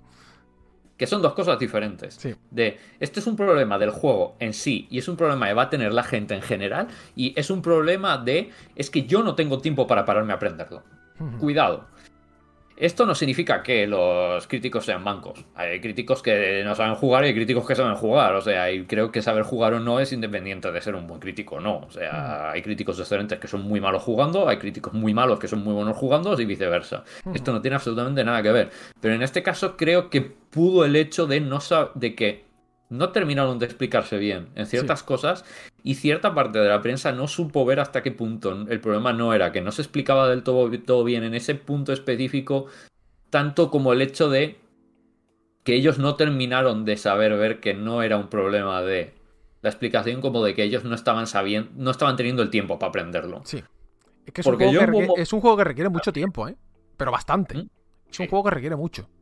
es un es un juego que requiere y yo sí y yo yo acabo yo acabo yo me he dado cuenta con el tiempo de que se me dan bien los juegos vale entonces me doy cuenta de que entiendo que una persona que si se le den un poco peor o que se le atasquen un poco este juego por lo que sea entiendo que se- no lo no lo entre tan bien Sí. entonces entiendo que, y eso que nos dieron tiempo para hacerlo, no fue tan, o sea, hay otros juegos que tienes que ir a marcha forzada. Este hubo más tiempo, pero entiendo que es un juego que no es agradecido de analizar. Sí. Entonces yo también lo entiendo, ¿vale? No, o sea, aquí rompo una lanza por los compañeros. ¿Les daría una colleja? Sí. O sea, la colleja se la doy igualmente, ¿vale? Porque yo lo supe ver, lo siento mucho, pero yo lo supe ver. Eh, pero la, la colleja se lo doy igual, pero les defiendo igualmente porque creo que es difícil. O sea, es difícil verlo. Sí. Dice por aquí Stine, yo creo que si hubiera sido más accesible, hubieran hablado mejor, ¿no? Sí, esto es lo de siempre, ¿no? Que se pasó con Cuphead, ha pasado con Elden Ring, ha pasado con tantísimos juegos que, están ahí. Cuphead creo que es una cagada lo que hace en general. No creo que sea un problema de accesibilidad del principio. Creo que Cuphead es que es- está mal hecho. O sea, que Es difícil. que Cuphead es un juego difícil. A ver, pero yo te digo, No, te lo puedes Cuphead está mal diseñado, no es un juego difícil. Directamente, ¿no? Tú lo ves así. Yo a mí, a mí tampoco me parece eh, tanto, ¿no? Por ejemplo, hablando de juego, mira, Kena, de repente Kena, eh, bueno, lo habéis jugado los dos, ¿no? Ahora que lo pienso, ¿no? Que no lo habéis terminado. No, no, no. No. Bueno, pues Kena es un juego que dentro de lo que cabe tiene sus bosses difíciles, como lo de Tunic, ¿no? Que a veces te da la sensación de que sobran en cierta medida. Y de repente llega la parte final, los bosses, eh, o sea, el arco final, que los bosses estos que te salen típicos al final del juego de manera continuada, y en Kena te dan ganas de tirarte por un puente. Porque tú dices, no tiene nada de correlación lo que has estado jugando en la aventura, de repente ahora el jefe final, ¿no? Yo me acuerdo que decía, pero amigo, ¿esto qué es? Un poco lo de Calisto Protocol, por lo que me habéis dejado caer, lo que, lo que lo habéis jugado, pues algo así, salvando las distancias, ¿vale? Pero salvando eso que es- sí. Mm. Pero eso es mal diseño. Claro, no, no, no, tal cual. Eso- Exacto. Ahí, por ejemplo, sí me parecía que estuviera en ese sentido Claro. mal pero en diseñado. el caso de. Sifu no es mal diseño. No, en el no, caso para de nada, Sifu para es, nada. Está muy bien diseñado. es una torpeza que tiene el juego que no le ha sentado bien cara a los análisis y que luego han solventado porque es cierto que han metido este modo de entrenamiento y tal, Sí. que ahora sí que hace mucho más accesible el juego. Por eso entiendo también a los críticos que no terminaron de verlo. Ya te digo, yo perfectamente podría haber sido uno de ellos. Sí, sí. No, Pero estoy enamorado de las estoy enamorado de las artes marciales, estoy enamorado de los juegos de artes marciales, estoy enamorado de las películas de artes marciales y estaba dispuesto a darle todo lo que me pidiera. Entonces, pues no. Es También que- es que es un juego que, eso, como realmente los jefes finales están muy bien pensados porque sí que son jefes finales destinados a, a enseñarte cosas. Totalmente. Es algo que, por ejemplo, yo siempre esto lo he valorado muchísimo del primer Demon Souls. Demon Souls hace una cosa muy bien, que es que todos los jefes finales, o prácticamente todos los jefes finales, te enseñan Te algo. enseñan algo, ¿no? Sí. Y esto creo que lo hace, por ejemplo, muy bien Sifu. Creo que quizá le faltó eso, el, por ejemplo, el, el decirte qué es lo. o explicarte mejor qué era lo que quería de ti cada jefe. Por ejemplo, que el segundo jefe está muy pensado para. Las esquivas. Para que aprendas un poco la esquiva. Mm. Que el tercer jefe está, por ejemplo, muy pensado para que aprendas un poco a palmear y a, y a guardar las distancias. El tercer jefe, por ejemplo. eh, o sea, el cuarto jefe, el. La CEO tiene también como, como que cada uno de los jefes, y hasta y de nuevo, hasta el final del juego, hasta el final de Sifu, estás aprendiendo cosas nuevas, o como mínimo estás depurando tu técnica. Son jefes finales que están muy bien pensados porque realmente no están pensados como un, un desafío más, sino como un desafío en plan de, vale, tienes que aprender a hacer ciertas cosas si quieres continuar. Y una vez superas esos jefes, te das cuenta de que de repente el juego es más fácil. Porque no porque el juego de eso haya bajado su dificultad, sino porque tú has mejorado Tú tu has técnica. mejorado, y creo que eso lo hace muy bien Sifu. Lo hacía muy bien, por ejemplo, Demon Souls, como ya decía. Pero no tantos juegos saben hacer los jefes así. Y los enemigos, si me apuras, Jaime, de todos los escenarios te van preparando para el jefe final. Es decir, eh, si te fijas, el jefe del segundo nivel que tienes que aprender la esquiva en ese mismo nivel, te salen ya varios con el palo. ¿Para qué? Para que tú vayas un poco interiorizando qué es lo que te va a pedir el jefe. El nivel del museo. Empiezan ya las armas de. las armas blancas para que tú aprendas a guardar las distancias más que nunca. Porque sabes que si te dan un, te dan una cuchillada, las posibilidades de perder la vida más rápido son, por tanto, más elevadas, ¿no? Así con todo, ¿no? Eh, el juego va, va enseñándote a través también de, de los enemigos de los niveles. Pero a la larga te das cuenta de que el que estás mejorando, como digo, si vas aprendiendo esos conceptos, eres tú, ¿no? Y es lo, es, es lo bonito y es lo que al final eh, destaca, ¿no? De, de Sifu. A la gente de No Club, enhorabuena, de verdad. Eh, GG para, para vosotros. Eh, no creo que haya nadie escuchando, al fin y al cabo. Eh, es un estudio muy pequeñito, ya lo hemos dicho aquí más de una vez. Apenas son 20 personas, ¿no? Las que han estado trabajando en el desarrollo core, ¿no? De, de este Sifu. Y que ojalá nos sorprendan tanto con su siguiente obra, que tienen este el, el mayor enemigo ahora mismo son ellos. Han puesto el, el nivel tan alto que eh, a ver dónde está el listón, ¿no? A ver, a ver, a ver con cuánta edad llegan, ¿no? Al siguiente juego, como tirando el paralelismo con Sifu. Es que, ¿qué haces después de Sifu? Es que, ¿qué haces después de Sifu? Tal cual. ¿Qué haces después de Signalis? También, por ejemplo. ¿Qué haces? Es que, claro. Es que, ¿qué haces después de juegos que dices, ya, después de este juego, ¿qué haces? Algo Claro. completamente diferente, lo mismo. Es que es súper difícil. Es difícil, tío. Es difícil. Eh, habrá que A ver. llamar a Miyazaki, que sabe so- sobre reinventarse, sabe un poco. Hagan lo que hagan, yo me lo voy a fumar. No, yo, yo- yo me lo voy a comer enterísimo, vamos, encantadísimo de la vida, ¿no? Dice Mariola, son jefes finales que son examen y lección al mismo tiempo. Si fuese un juego, cuando lo veo me cuesta creer que es un indie, la verdad, dice Stropkin, ¿no? Sí, te, te- te puede pasar. Chris comenta, está a buen precio el Sifu, llegará a Game Pass, le tengo muchas ganas. Eh, Sifu, ahora mismo, el otro día estaba en Switch, que dicen que el por está bastante bien, que me lo tengo que comprar. Eh, estaba a 35, pero es que lo puedes encontrar muy, muy, muy, muy, muy barato, ¿eh? De verdad lo digo, lo puedes encontrar muy barato en ofertitas, en físico no estaba tampoco caro en Play 5, eh, etcétera, etcétera. Y bueno, en Xbox, ¿llegaba Game Pass exactamente? ¿Os acordáis si llegaba? Anunciado no está para Game Pass. No estaba, estaba O sea, simplemente igual, que igual se anuncia más adelante, pero a día de hoy todavía A día de hoy no En principio estaba, eso, llegará Steam, Xbox One y Series X en, en marzo. Sí. Pero no, no hay anuncio. De momento no hay anuncio. No hay nada anunciado. Dice Jesús, Seafood 2, ¿no? Pues sí, Seafood 2. A lo mejor esa, esa, esa es la clave de Sí, todo. pero tal y como acaba la historia No, y por la propia de narrativa, no sé si tendría mucho sentido hacer un Sifu 2. O sea, es en plan de, ya has aprendido Sí. que la- la- el sentido de la vida es dejar ir las cosas y Sí. aprender a aceptar la existencia como el Sifu 2. Voy a aprender aún más la- Exacto. el sentido de la existencia. Yo tengo un consejo para la gente de, de No Club. Eh, que pillen marca John Wick, ¿vale? Y a partir de John Wick, que hagan el resto. Lo tienen hecho, simplemente. Porque sí. Están buscando el estudio que haga un juego triple A de John Wick. te Claro, lo por eso, ¿te acuerdas que trajimos esa noticia aquí y dijimos los dos? ¿Quién puede hacer, quién puede hacer esto? No Club. ¿Por qué? Artes marciales, pero con Clap, armas de fuego. Pues ya está. Claro, claro, es lo club. Tal cual.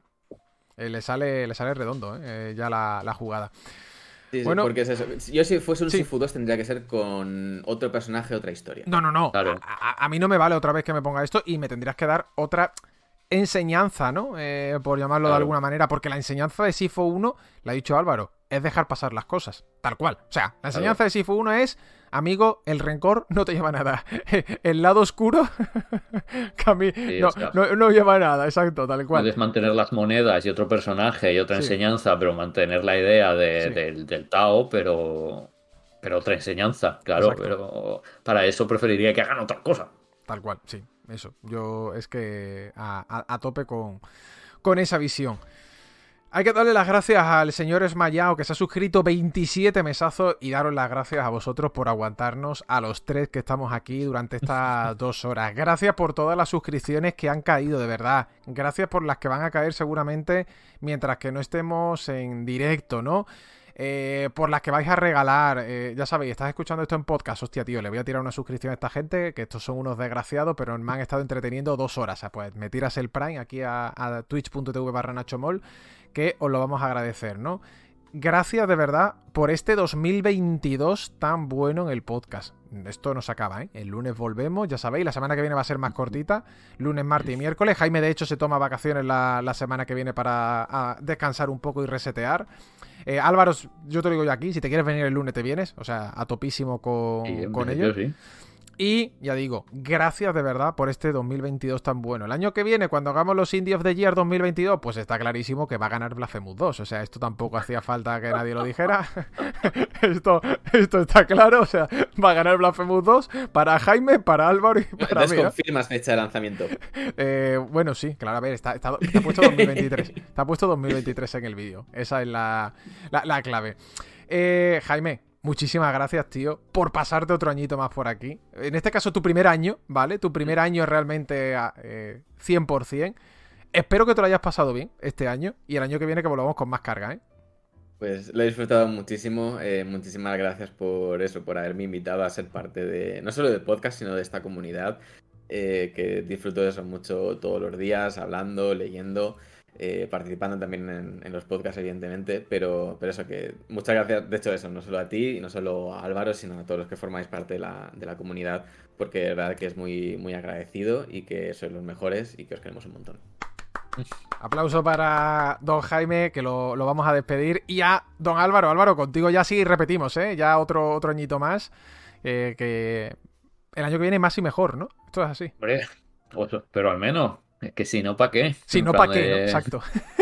Al menos intentarlo, ¿no? O sea, si, si, vamos, si no vamos a intentarlo, al menos ¿para qué? Entonces, pues sí, el año que viene más mejor y más potente. A ver qué nos trae esta industria, porque nunca se sabe, porque está, Sí. está loca. Esta industria Está como una cabra.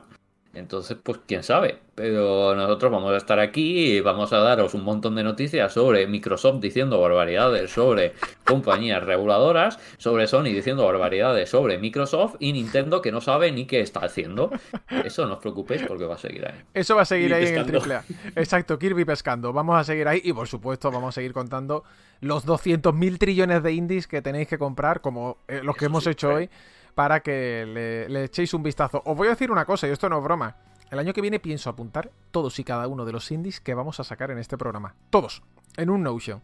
Pienso apuntarlo para decir, este año hemos hablado de 593 juegos, ¿vale? Así, tal cual, para que no haya pérdida. Y os voy a pasar el listado, esto lo digo en serio, os voy a pasar el listado cuando hagamos el año que viene el IoT 2023, el Indie of the Year 2023. Va a ser gracioso. Va a ser gracioso porque eh, va a llegar a un punto donde mmm, no tengo dinero, ¿vale? O sea, no tengo dinero para todo lo que habéis mencionado durante este 2023 que va a entrar. Pero bueno, eso ya lo dejamos para, el siguiente dice, el próximo en el Fibes. Se podría hacer un programa. Se podría hacer algún programa algún día en alguno de los tropocientos mil eventos que se hacen en, en directo en España. Yo me apunto. No sé, Álvaro y Jaime, yo creo que también, pero yo me, me, me, me apunto a ello. Queridos amigos, os van a saltar los anuncios como siempre. Si los dejáis, os lo agradecemos un montón. Pasad muy buen feliz año con, con, con, la gente que está a vuestro alrededor. Tened cuidadito si vais a pillar el coche, ya sabéis, que, eso son, cenas muy peligrosas, nunca mejor dicho. Y que nos vemos ya en 2023. O lo que es lo mismo, nos vemos el próximo lunes. Un abrazo muy fuerte y ahora sí que sí. ¡Hala! Hasta luego. Adiós.